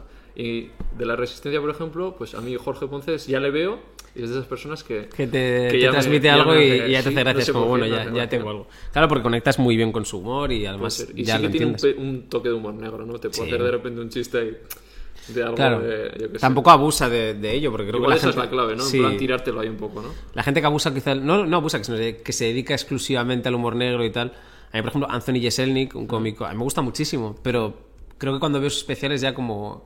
Que a mitad del especial, que dura una hora y pico, eh, ya es como, "Buah, tío, es que ya, las estru- ya sabes por dónde va a tirar todo el rato, porque todo el rato te lo va a dirigir. Ya. Pero cuando te sorprenden y cuando no, no te lo esperas, Claro. puede ser más gracioso. Eso, eso es, eso es. Sí. Y meterte con peña con nombres y apellidos. Pues yo, no lo hago mucho, la verdad. Pero sí, alguna vez sí que lo hago. Alguna vez sí que diriges a. Sí, o sea, puntualmente sí hay alguien que te cae un poco mal. lo que- Sí, el, también eso, cuando alguien. Es, pues los chistes de Paquirrín o de Falete en su día, ¿no? Es como cuando se hacen tantos, pues ya te acaban de hacer gracia, ¿no? Porque, porque, ya, porque ya sabes que es un, que es un remate, eh, ¿no? Que, que simplemente con que digas esos nombres. Entonces, claro, tienes que. Hay, ge- hay gente que encuentra el suyo, ¿no? Encuentra una persona específica con la que meterse y encuentra un nicho. Pero tú no sueles hacer, ¿no? En tu show. Bueno, no, no, algunos sí, sí tengo algunos alguno. sí. No te diré cuál Bueno, ahora. ya pero- hemos deducido más o menos todo lo que no es, así que la gente ya se hace una idea. Ahora se tiene que met- meter a su TikTok para verlo en Instagram. A ver Sí. qué tipo de. Pero, pero no, pero no, o sea, no hay nadie. O sea, hay, hay un par de chistes que a lo mejor que van contra alguien, pero tampoco es excesivo. Sí. Y sobre Por ti haces dos. humor sobre ti. Sí, claro, muchísimo. Hay una parte entera del show dedicada a Te reírme. tienes que saber reír de ti, ¿no? O sea, Sí, es importante también. Pues un poco para que la gente conecte también y, y también porque eh, también es de donde más material vas a sacar, ¿no? O sea, te- al final eh, seguro que cosas no de las de las que de las que te, ti mismo tienes un montón porque eres al que al que mejor conoces o de la- del que más anécdotas tienes. Vale, pues vamos con los tres nombres. Voy, te voy a ir A ver. diciendo nombres a ver qué. Venga. El primero, y así ya hilamos y cerramos tu trayectoria profesional con la resistencia. Entonces te digo Broncano. Broncano. eh, Lo que venga, lo que lo que me venga, pues que yo, de hecho, eh, a Broncano lo he conocido poco. O sea, porque yo trabajaba por las mañanas en la resistencia, tenía. Y el, y el programa se hacía por la tarde. Y yo por la tarde. eh, a ver, yo soy una persona. A mí me gusta mucho no hacer nada, ¿vale? O sea, de- de- eh, tengo muchas cosas que hacer, pero aparte... te lo compro, ¿eh? O sea. Exacto, sí, sí. O sea, yo disfruto mucho, eh, disfruto mucho durmiendo en la cama, disfruto, o sea, de, llego... Soy, soy una persona que se le da fatal eh, madrugar. O sea, yo he renunciado a, a Yo- yo vidas, o sea, claro, exacto, por, por- o sea, a todo, eh, a muchas cosas he renunciado, a- incluso a una vida estable, por no, por no querer madrugar. Entonces, claro, yo he entrado a trabajar en la estancia a las 11 eh, y luego después de eso, yo, yo, yo acabo a las 2, fíjate que, que trabajo, a las Ya. 2 o a las 3, y acababa cansado, yo me iba a casa, me echaba una siesta y luego pues me iba a un micro abierto, entonces... eh, No yo, yo- ¿pero ¿Has yo- coincidido con él alguna vez? pues creo que, creo que en el programa, ninguna. Ostras. Coincidí con él en una fiesta de cumpleaños, creo, eh, y luego otra vez en, otra, en la misma fiesta de cumpleaños una vez después, y otra vez en la Feria Arco. Eh, y coincido, en realidad con él he coincidido realmente pues cuatro o cinco veces. Entonces, que- este es- que probablemente haya mucha gente que... O sea, probablemente tú lo conozcas incluso más que yo porque lo has visto Claro. en... eh, entonces no, no, no lo conozco tanto. Vale. Y evidentemente O sea, que como podría haber- persona podría- no te sí. más, sino como cómico. ¿Qué te parece? Ah, como cómico, pues me parece que es un tío rapidísimo, eh, muy, muy inteligente. O sea, me sorprende muchísimo la, la cantidad de información que tiene almacenada eh, en, en esa CPU y, y es, y es increíble.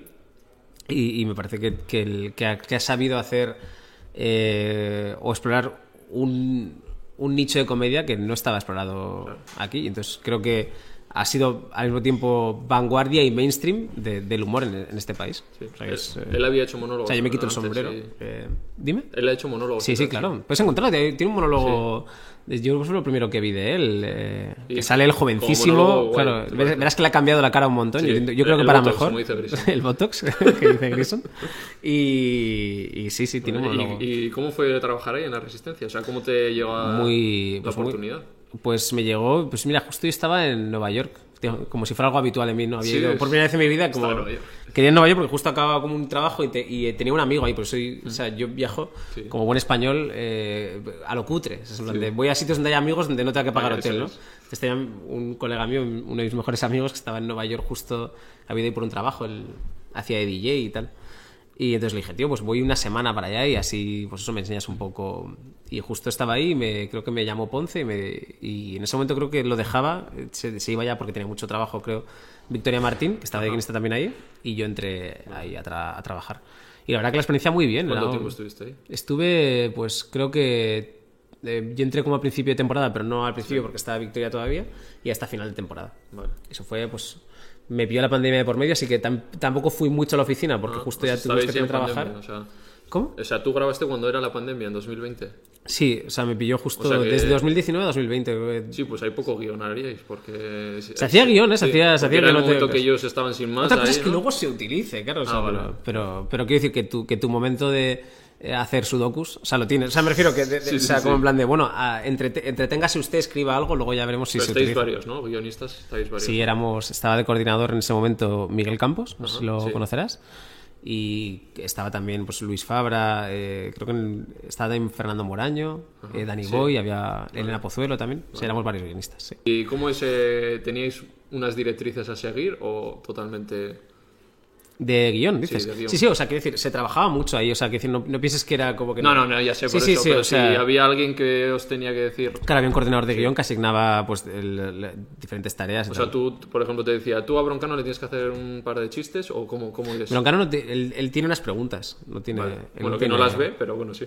Bueno, que, que las veo o no, eso ya las- decide él y tal. Y, pero, y, lo- y en ese momento, ahora ya no se hace, ha- había un monólogo inicial, que era lo que se- nos dedicábamos a escribir. Vale. Y luego había secciones de Ponce y de Ricardo. Y las de Ponce y Ricardo y así hacías... hacías Eh, las hacemos, yo y otros guionistas, sí, íbamos turnándonos y hacíamos eh, pues eso, eh, material para sus secciones. Que ahí sí que está- ellos sí se ceñían un poco más al guion y tal que, que Broncano. O sea, que Ponce cuando sale en la calle ya o sea, tiene un guion que lo habéis hecho vosotros. Tiene, co- tiene cosas que obviamente son preguntas y chistes que pueden ir y luego él tiene cosas que cuando Que le van surge, saliendo, claro, ¿no? le van saliendo, sí, sí. Y luego aparte él también es, es guionista y ha sido muy buen guionista, entonces él también tiene sus... O sea, aparte también toca el guion antes de, Vale. de, de salir a la calle con eso, a la calle o a la sección. Mm. Cuéntanos algo de la resistencia eh, para los fans. Que, Eh, para los- que no se vea.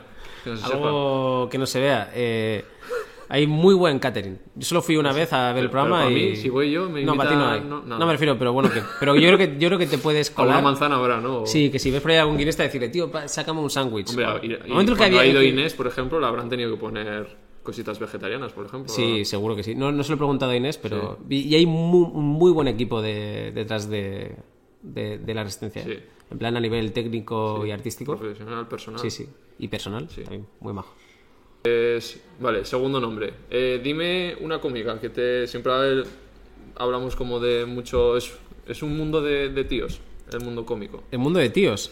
Eh, hombre, pues yo creo que a la vista está, ¿no? Quiero decir, o sea, si, te pones, si tú te coges carteles de comedia y ves, pues dices, hombre, Pero, pues aquí hay muchos no más es hombres. porque no hay cómicas, entonces ¿por qué se da? O sea, Porque no hay. Hombre, el...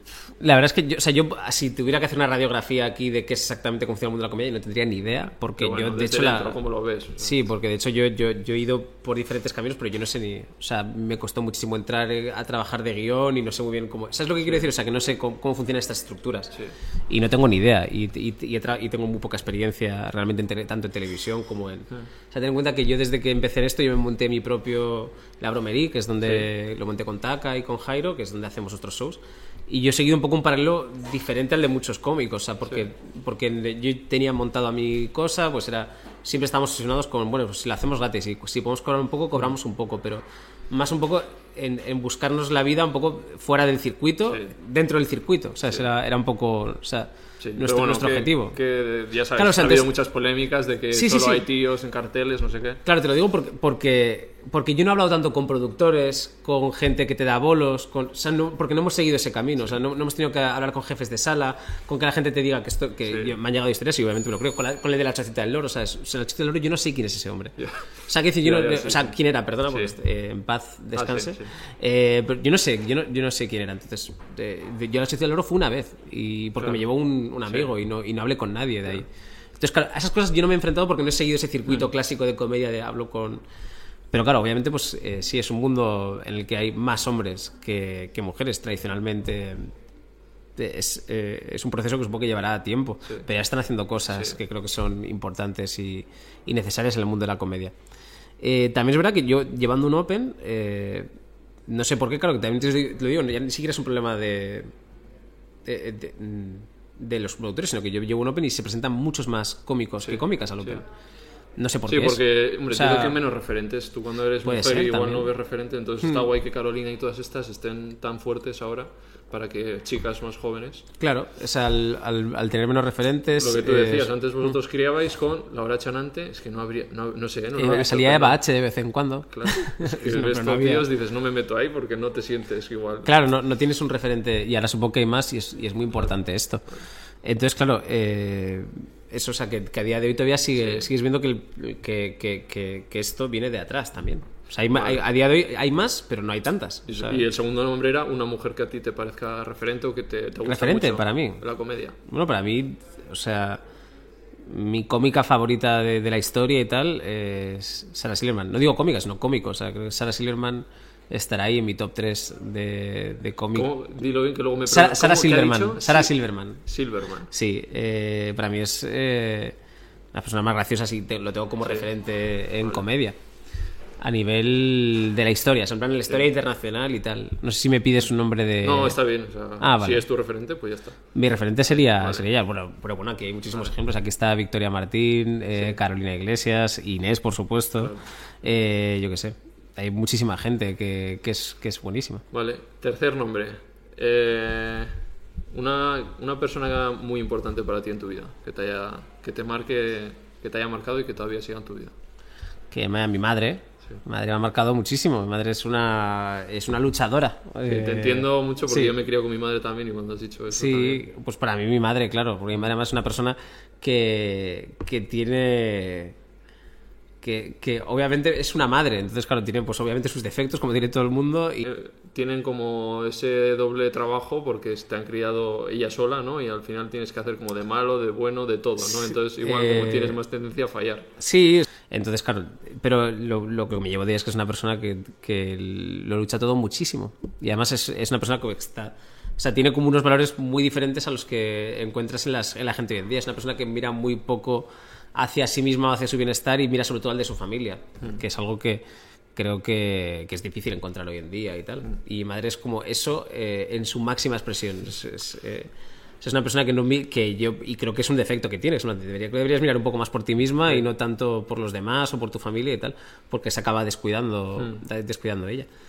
Pero claro, para mí eh, sí, una persona importantísima en mi vida que a día de hoy, gracias, gracias a Dios, está, está en mi vida. Sí. Vale. Tres nombres dichos. Eh, antes de pasar a- al tema de veganismo y tal, que llevamos una de tiempo. La- la- Llevamos un tiempo, hostia. Sí, sí, luego, luego cortaré cositas. Vale, vale, entiendo. sí, Las sí. que yo me enrollo y tal, luego me corto a mí. No, y córtame cosas, que yo he soltado aquí mucha mierda, tío. Eh, corta cosas, que va a ser muy aburrido esto, sí. ¿no? Eh, suelo preguntar qué, qué es para ti el éxito. Eh, sí, mira, el éxito, pues mira, me- eh, por primera vez ahora me, aca- me acaban de reconocer de, de- de la nada. Pero bueno, el- supongo que el éxito profesional para mí es alcanzar... tenía un amigo, tío, que es que, eh, claro, que empezamos en comedia a hacer juntos y tal, y siempre me decía, va, tío, es que yo me quiero ver ahí, allí en, en Callao, en, en una pantalla gigante. Y yo le decía, pero, pero con un show de comedia, porque también era actor, y, o, como actor en una película, o como... Y entonces él me decía, no, no, no, eh, mi cara. Ya. Digo, pero te, te valdría también pagar eh, los 100.000 euros que Sí. vale, supongo que la publicidad durante un mes y, y, y y ponerla ahí. Eso también te valdría. O sea, como que, o sea ¿cuál es el, cuál es, cuál es el objetivo realmente? ¿Es ser famoso o, o- o hacer algo que, que- que- con lo que estés a gusto? Entonces, yo creo que profesionalmente, en mi caso, es eh, poder hacer lo que, lo, lo que te gusta y que te dé para vivir. Claro. O sea, a mí, de hecho, eh, el poder hacer shows para 40, 50 personas y, y que se llenen y, y que, y que haga lo que yo quiero, para mí es más, importante que, Sí. que a lo mejor tener un trabajo en televisión y tal, que lo he tenido y tal, pero, pero al final que está muy bien, pero no pero ya es otra cosa. Sí, es como, bueno, tienes un guion y tienes que ponerte aquí, pasa maquillaje y ahora saluda a tal y hace una promo, ya es otra cosa, ¿sabes? Pero, pero en ese sentido, o sea, poder hacer lo que tú quieres y, que te- y tener cierta libertad, para mí es más importante. Y luego entiendo que el, el éxito viene siempre de tu vida personal. ¿Y el humor en tu vida entonces qué, qué importancia tiene? El, para mí, eh, pues claro, eh, ¿Te ayuda tiene en mucha este importancia, aspecto, porque no? para, para mí el humor es todo, es una forma de pasártelo bien, es un mecanismo de defensa, es, es, es algo eh, en, en ocasiones eh, ¿no? perjudicial, ¿no? porque es una forma de evadirte de tus problemas y, y siempre puedes hacer un chiste, reírte y, y- y pasar por alto algo que es serio e importante. ¿no? Entonces, claro, el- para mí el humor so- son muchas cosas. Eh, profesionalmente creo que ya creo que ya ha quedado Sí. claro, es algo que, cosa que yo me lo paso muy bien haciendo lo que hago y no y ahora mismo lo descubrí tarde es un poco en mi vida, pero tampoco me gustaría hacer- estar haciendo otra cosa. O sea, estoy muy bien y ¿Te ves creo que... haciendo esto durante mucho tiempo? Sí, porque creo que tengo mucho margen de mejora. O sea, no es, o sea, no, no- no es aburrido. O sea, tengo muchas cosas a las que mejorar y tengo muchas cosas que desarrollar. Entonces creo que por ahora hay, hay tanto camino por recorrer que no, no me voy a aburrir. Ok. Vale, vamos con el veganismo. Simplemente. a ver, directamente. Mal, eh, mal. Odio a los veganos. Quería llegar hasta a este momento del podcast, eh, Ibai. Entiendo que no, no, ya hemos comentado que vegano no eres. Que, No soy vegano. No soy vegetariano Vale, tampoco. ¿Por qué nunca has dicho voy a dar el paso, me voy a concienciar? Porque entiendo cuál es tu posición respecto a los animales. O sea, sean la Sí. que sean. ¿Cuál O sea, es tu postura? Mi, po- mi postura, eh, odio a los animales. ¿Crees que estamos por encima de ellos? No, eh, hombre, eh, no lo creo. Yo creo que obviamente estamos. No, no digo que se esté bien, o sea, Ya, pero obviamente. o sea, que nos hemos puesto encima. Claro, o sea, sí. O sea, yo, yo, no me yo no me levanto por la mañana y digo, "Hmm, madre mía, qué pantera en, eh, estará diciendo mi destino. O sea, no, Sí. no.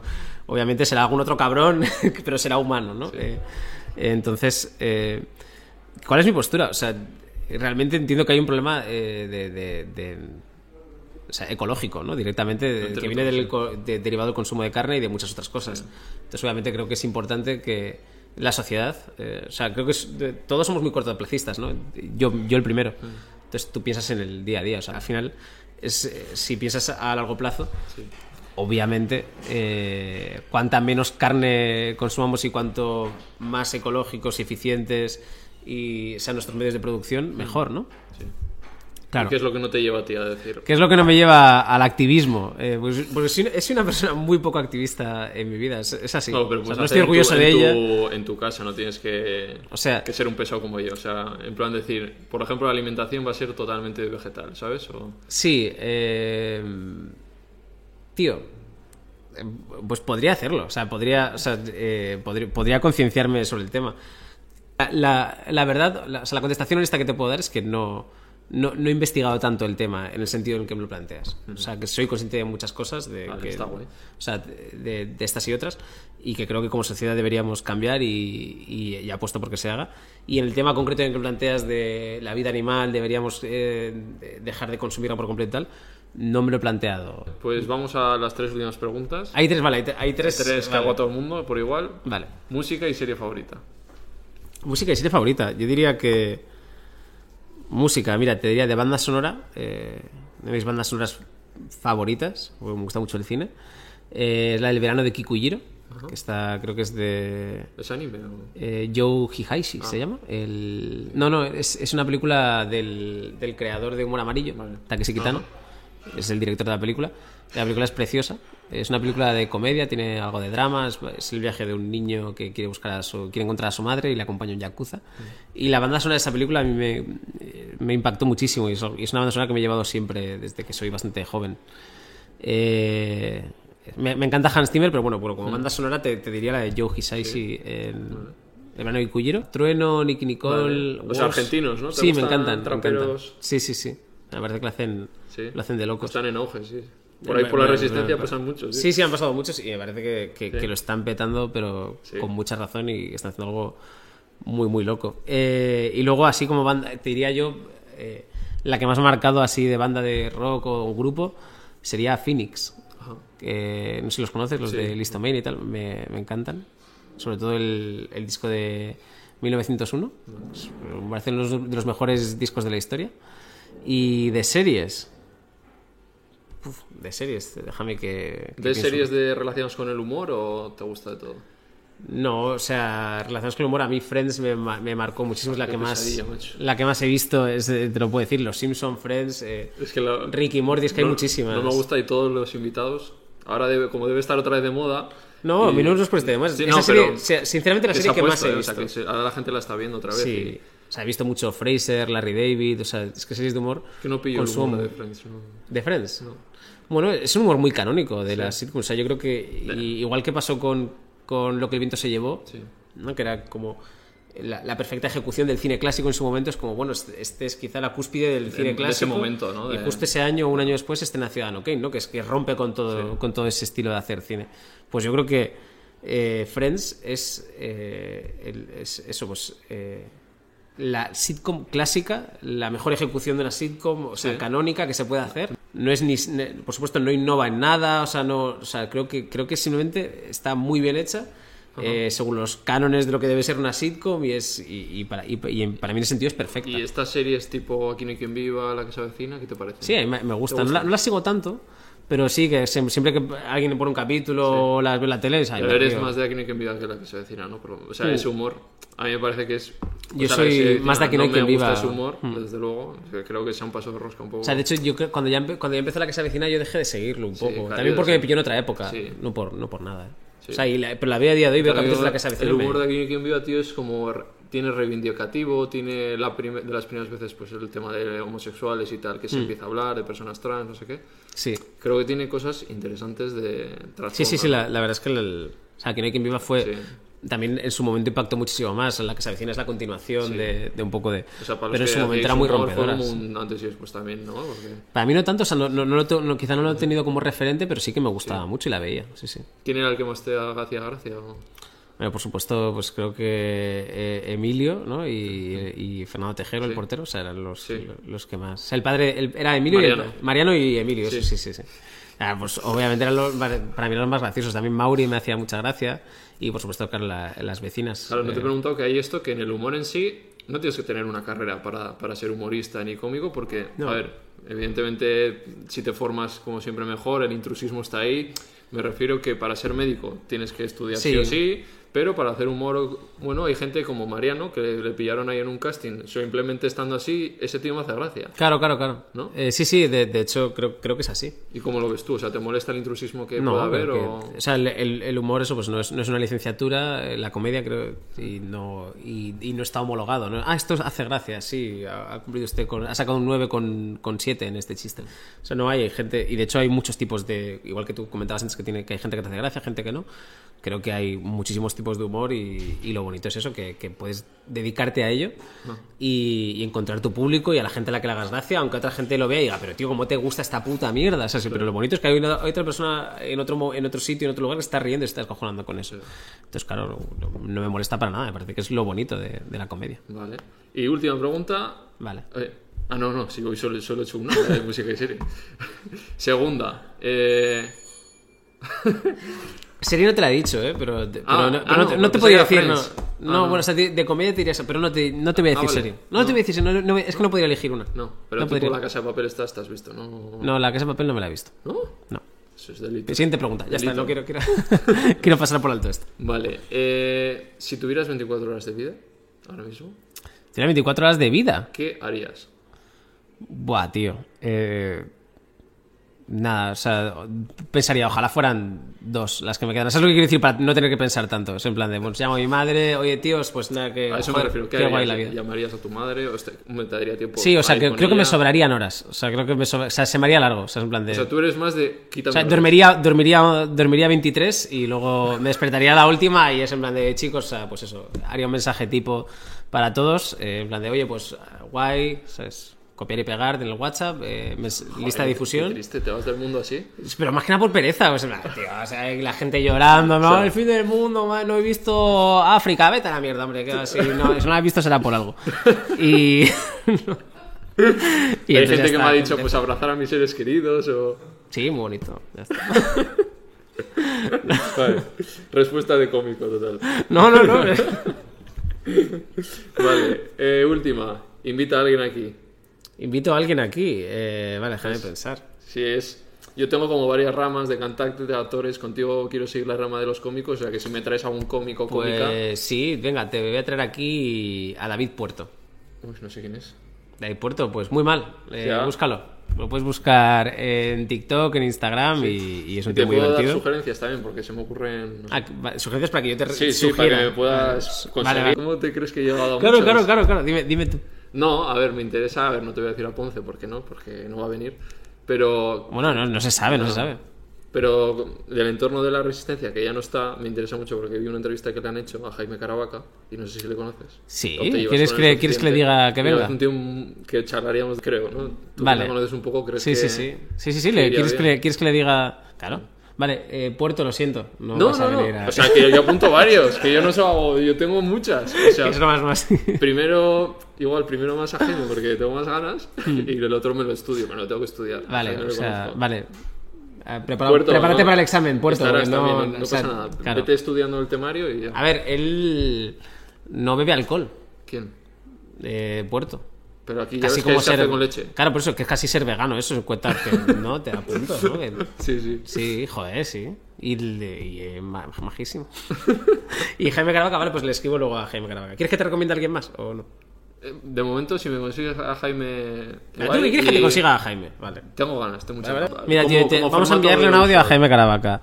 Hola Jaime, tío, estoy aquí con Ibai Vigan. Eh, el Ibai que probablemente no conozcas porque conoces al otro Ibai, pero, pero este Ibai es, es, es sensacional, es un, es un puto fiera, es un máquina, es un satélite. Tío. Estamos aquí en mi podcast, Animales Humanos. Eso. Eh, te invito si quieres echar un ojo en YouTube. Eh, bueno, ha pasado por aquí Inés, Y- Andrea Compton. exacto, gente David muy famosa. Pareja, David Pareja de, de tu ámbito. Sí, y próximamente Jaime Caravaca, porque vas a, vas a venir tú. Y, Y nada, que el, el chaval quiere invitarte a- al podcast, entonces simplemente que aceptes, ya está, es lo único que te Sí, pedimos, sí. y que vengas aquí a echarte pues, unas risas con él, a hablar de todo un poco, ¿no? Sí, va sobre tu vida, ya, lo has visto tú, cómo ha sido la entrevista. Claro, claro. que- Vale, vale, guay. O sea, que Nada, estás invitado, Jaime, que va sobre tu carrera, sobre ti, charlar un ratillo aquí. y- Yo, nada, yo me llevo un 10% de comisión, pero luego la, eso da igual, eso lo hablamos luego. O sea, a ver si me da algo. Pues nada, entonces esa es la última pregunta. ¿Se ha acabado Eso ya? ¿Te da mucho la chapa, Ibai? No, Ha yo creo me- me he que pesado. las entrevistas buenas son las que el invitado habla el 90% y yo el 10. Y yo creo Se ha que hablado está- demasiado, ¿no? Eh, eh, me he pasado, ¿verdad, Robert? Que va sobre ti, tío. Yo no quiero hablar. Yo lo hice Me- para, entre otras mal. cosas para no hablar Ibai. Ibai, cuéntame cosas de ti. No, no, luego, luego, luego, ¿Qué en la comida hablamos. Y nada, para terminar doy un regalito a todo el mundo de Basque que ya les conoces porque Sí, claro. conociste a Miquel que es de Basque. Anda, este que- está guay. Que sueles llevar la camiseta, además he visto en, en los shows y tal. Este, este lo quería, estaba agotado. Ah, sí. Fa- Fast fashion. es que yo tengo ahí contactos. Este lo quería. Sí. De verdad, sí, sí, porque te he contado que eh, una de las camisetas que utilicé en uno de los reels y tal Sí. que estaban por ahí subidos, que era la de. Eh, Fast Fashion Sí, Kills. es. Esta, pues eso, mucha gente me preguntaba Ah, por sí, qué ¿eh? y tal, y dónde se puede comprar. La gente comentaba, es, es de Basque y tal. Es una, es una marca que lo está petando muy fuerte. Basque, por si os interesa, pues una marca son sostenible. vascos. Vascos. Es importante eso, porque yo también soy vasco, aunque tú me, me hayas querido hacer aquí como que no soy tan vasco porque me crié en Torrevieja y tal, yo también soy, soy vasco como tú. y, Pues- hostia, pues me encantan, tío, estos calcetines. Es que los, lo hacen, lo producen todo aquí, han grabado en Bangladesh cómo se las malas condiciones y todo que se hace mal allí y entonces pues han intentado hacerlo, lo están haciendo de otra forma de producir y tal. Sí. Y No, no. bueno, O sea, muy de, una forma muy transparente, sobre todo. ¿no? Sostenible es, y transparente. porque- Enseñan todo lo que cuesta de verdad, porque dices, Sí. joder, es que estas marcas son más caras. Y te dicen, mira, te enseño lo que cuesta producirlo bien, Mm. pagando con condiciones dignas a los trabajadores y al final el margen de, de beneficio de ellos es poquito. O sea que Claro. Es que o sea, es lo que vale de verdad. O sea, mola esa transparencia de, mira, tío, o sea, a- o sea, yo me voy a llevar de aquí 20 euros, Eso no sé es. quién se lleva 30 y este se lleva 40. o sea, ya es. está. Y esto es Claro. lo que y esto es lo que cuesta hacerlo. Claro. Y luego ya tú tomas tu decisión. el y si- primer tú no sabes. Bueno, si, Bueno. si vale dos euros, pues imagínate cuando está ganando el niño. que Claro, claro, claro, exacto. Y oye, y sin juzgar a nadie, o sea, si tampoco te puedes gastar Eh, eh, eso, 40 euros en, en una camiseta, pues Claro. yo te entiendo. Sí, pero, yo también pensaba así, tío, pero es verdad que en vez de... co- Yo antes igual compraba más ropa de 10 Ah, bueno, euros es otra, sí. y es en plan, jo, igual no necesitas tanta ropa, te compras una de 40 Estoy en de acuerdo. ¿no? Más que nada por espacio y por, y por muchísimas cosas. Y es porque. y, y ropas sea, de segunda mano, ¿eh? que tampoco hay que comprar. Ellos mismos dicen que tampoco tienes que comprarles, sino ropa de segunda No. mano y tal, también hay, ¿sabes? Pero sobre todo a mí lo que me parece interesante es que, que tú, o sea, que al final tengas un, poco, un, un estilo de vida un poco más minimalista. O sea, en el sentido de, ¿para qué necesitas eh, 100 camisetas si tú al final, yo me acabo poniendo siempre las mismas 7, 8 camisetas? Entonces, lo importante es que esas 7, 8 me gusten muchísimo Claro. y sean las que yo quiero y las, las que esté a gusto. Y me cuesten lo que me cuesten. O sea, que no, no- pero, pero claro, el hecho de almacenar ropa y tal, que es... Sí. Sí, todos en mi familia, como nunca hemos tenido para tantas, pero o sea, no- eso no se ha practicado mucho, o sea, que da igual. pero- igual. Y, pa- y yo te- y ahora Ah, yo- tengo dinero y es como, tienes dinero y aún así te cuesta gastártelo en ropa porque tienes esa mentalidad de que no. La Sí. ropa la que ya tienes, no hay que gastar más, no sé qué. Claro, yo, yo, yo tengo una mentalidad de pobre total. O sea, de, A mí me la dan mis primos, la ropa siempre. Sí, La- claro, claro, eso es muy clásico, eso es, eso es muy español, tío, el Y la reciclaje. chamarra sí, que sí. tengo aquí de, de hace 10 años es de mi primo. Claro, claro, a mí- y a mí me o sea, cuando se me rompe, o sea, yo tengo a lo mejor ropa de hace 10, 10 años por ahí, y cuando se me desgasta y se me acaba rompiendo y tal, me jode muchísimo. Digo, tío, es que me gusta mucho Y esta... que realmente te puedes ir y con- te, te- te dejas 30 euros, Mm. Sí. pues ya tienes otra cosa y ya está. Pero Hombre, y no. también ves que cuando te compras ropa que es de calidad te dura muchísimo más también. O sea, Esto- probablemente una camiseta nota, de... Esta sí. ropa... Sí, una camiseta de una marca, no digamos nombres y tal, pero que, que te va a costar 10 pavos, pues a lo mejor eso te va a durar eh, 10 días también. ¿Sabes? Que no, o sea, que te sale a euro el día, o sea, te sale bastante caro. Es verdad, o sea, que no. O sea, tengo camisetas que me encantan y es plan de, qué guay y tal, te la pruebas, la lavas dos veces y es como, tío, pero ¿por qué de repente parece un trapo de cocina? O sea, ¿qué, qué, qué- qué ha pasado? ¿Por qué mi camiseta amarilla se ha convertido en una valleta vileda, tío? O sea, huele y todo, es Claro, claro, sí. ¿por qué, por, por qué huele a...? Ah, porque la ha meado mi compañero piso, te imaginas, hay otra historia detrás. No, lo- no lo sé. Vale, y para acabar, pues mira a cámara y recomienda por qué la gente se tiene que suscribir al canal. Ah, vale, bien, que esto lo hemos comentado. Eh, bueno, veganers, eh, se llaman así tus, tus fans. No, no, entiendo. no me gusta de gente. Pues yo voy a insistir en esto, veganers. eh, si no queréis que os siga llamando así, suscribíos a este canal y, y, y vais eh, seguir haciendo contenido. Que está muy, muy feo eso de ver las cosas y no suscribirse. ¿A que Queda sí? feo, queda feo. Yo Queda lo muy hago, feo. pero queda feo. ¿Tú lo haces? Pues Ibai, por favor. Pues primero suscríbete. No, mira, ¿sabes qué? No suscribáis, porque es que ya viendo, viendo este No, mensaje. no, no, suscribíos porque hay lo que, lo que me ha dicho antes, pero sí hay más gente que la ve que los que están suscritos. O sea, ahí hay alguien que Sí. está haciendo trampa. O sea, Hay gente que, que lo ve y no se suscribe. Exacto. Está mal. Suscríbete que además para que el chaval tenga pues eso para comprarse más de las cuatro para camisetas pagar que al tiene. cámara y tal, ¿no? También a Robert. No, ya has estado a gusto. Está muy a gusto. Sí, no he sido malo. Estoy- ¿no? ha sido nada malo. Eh, eso.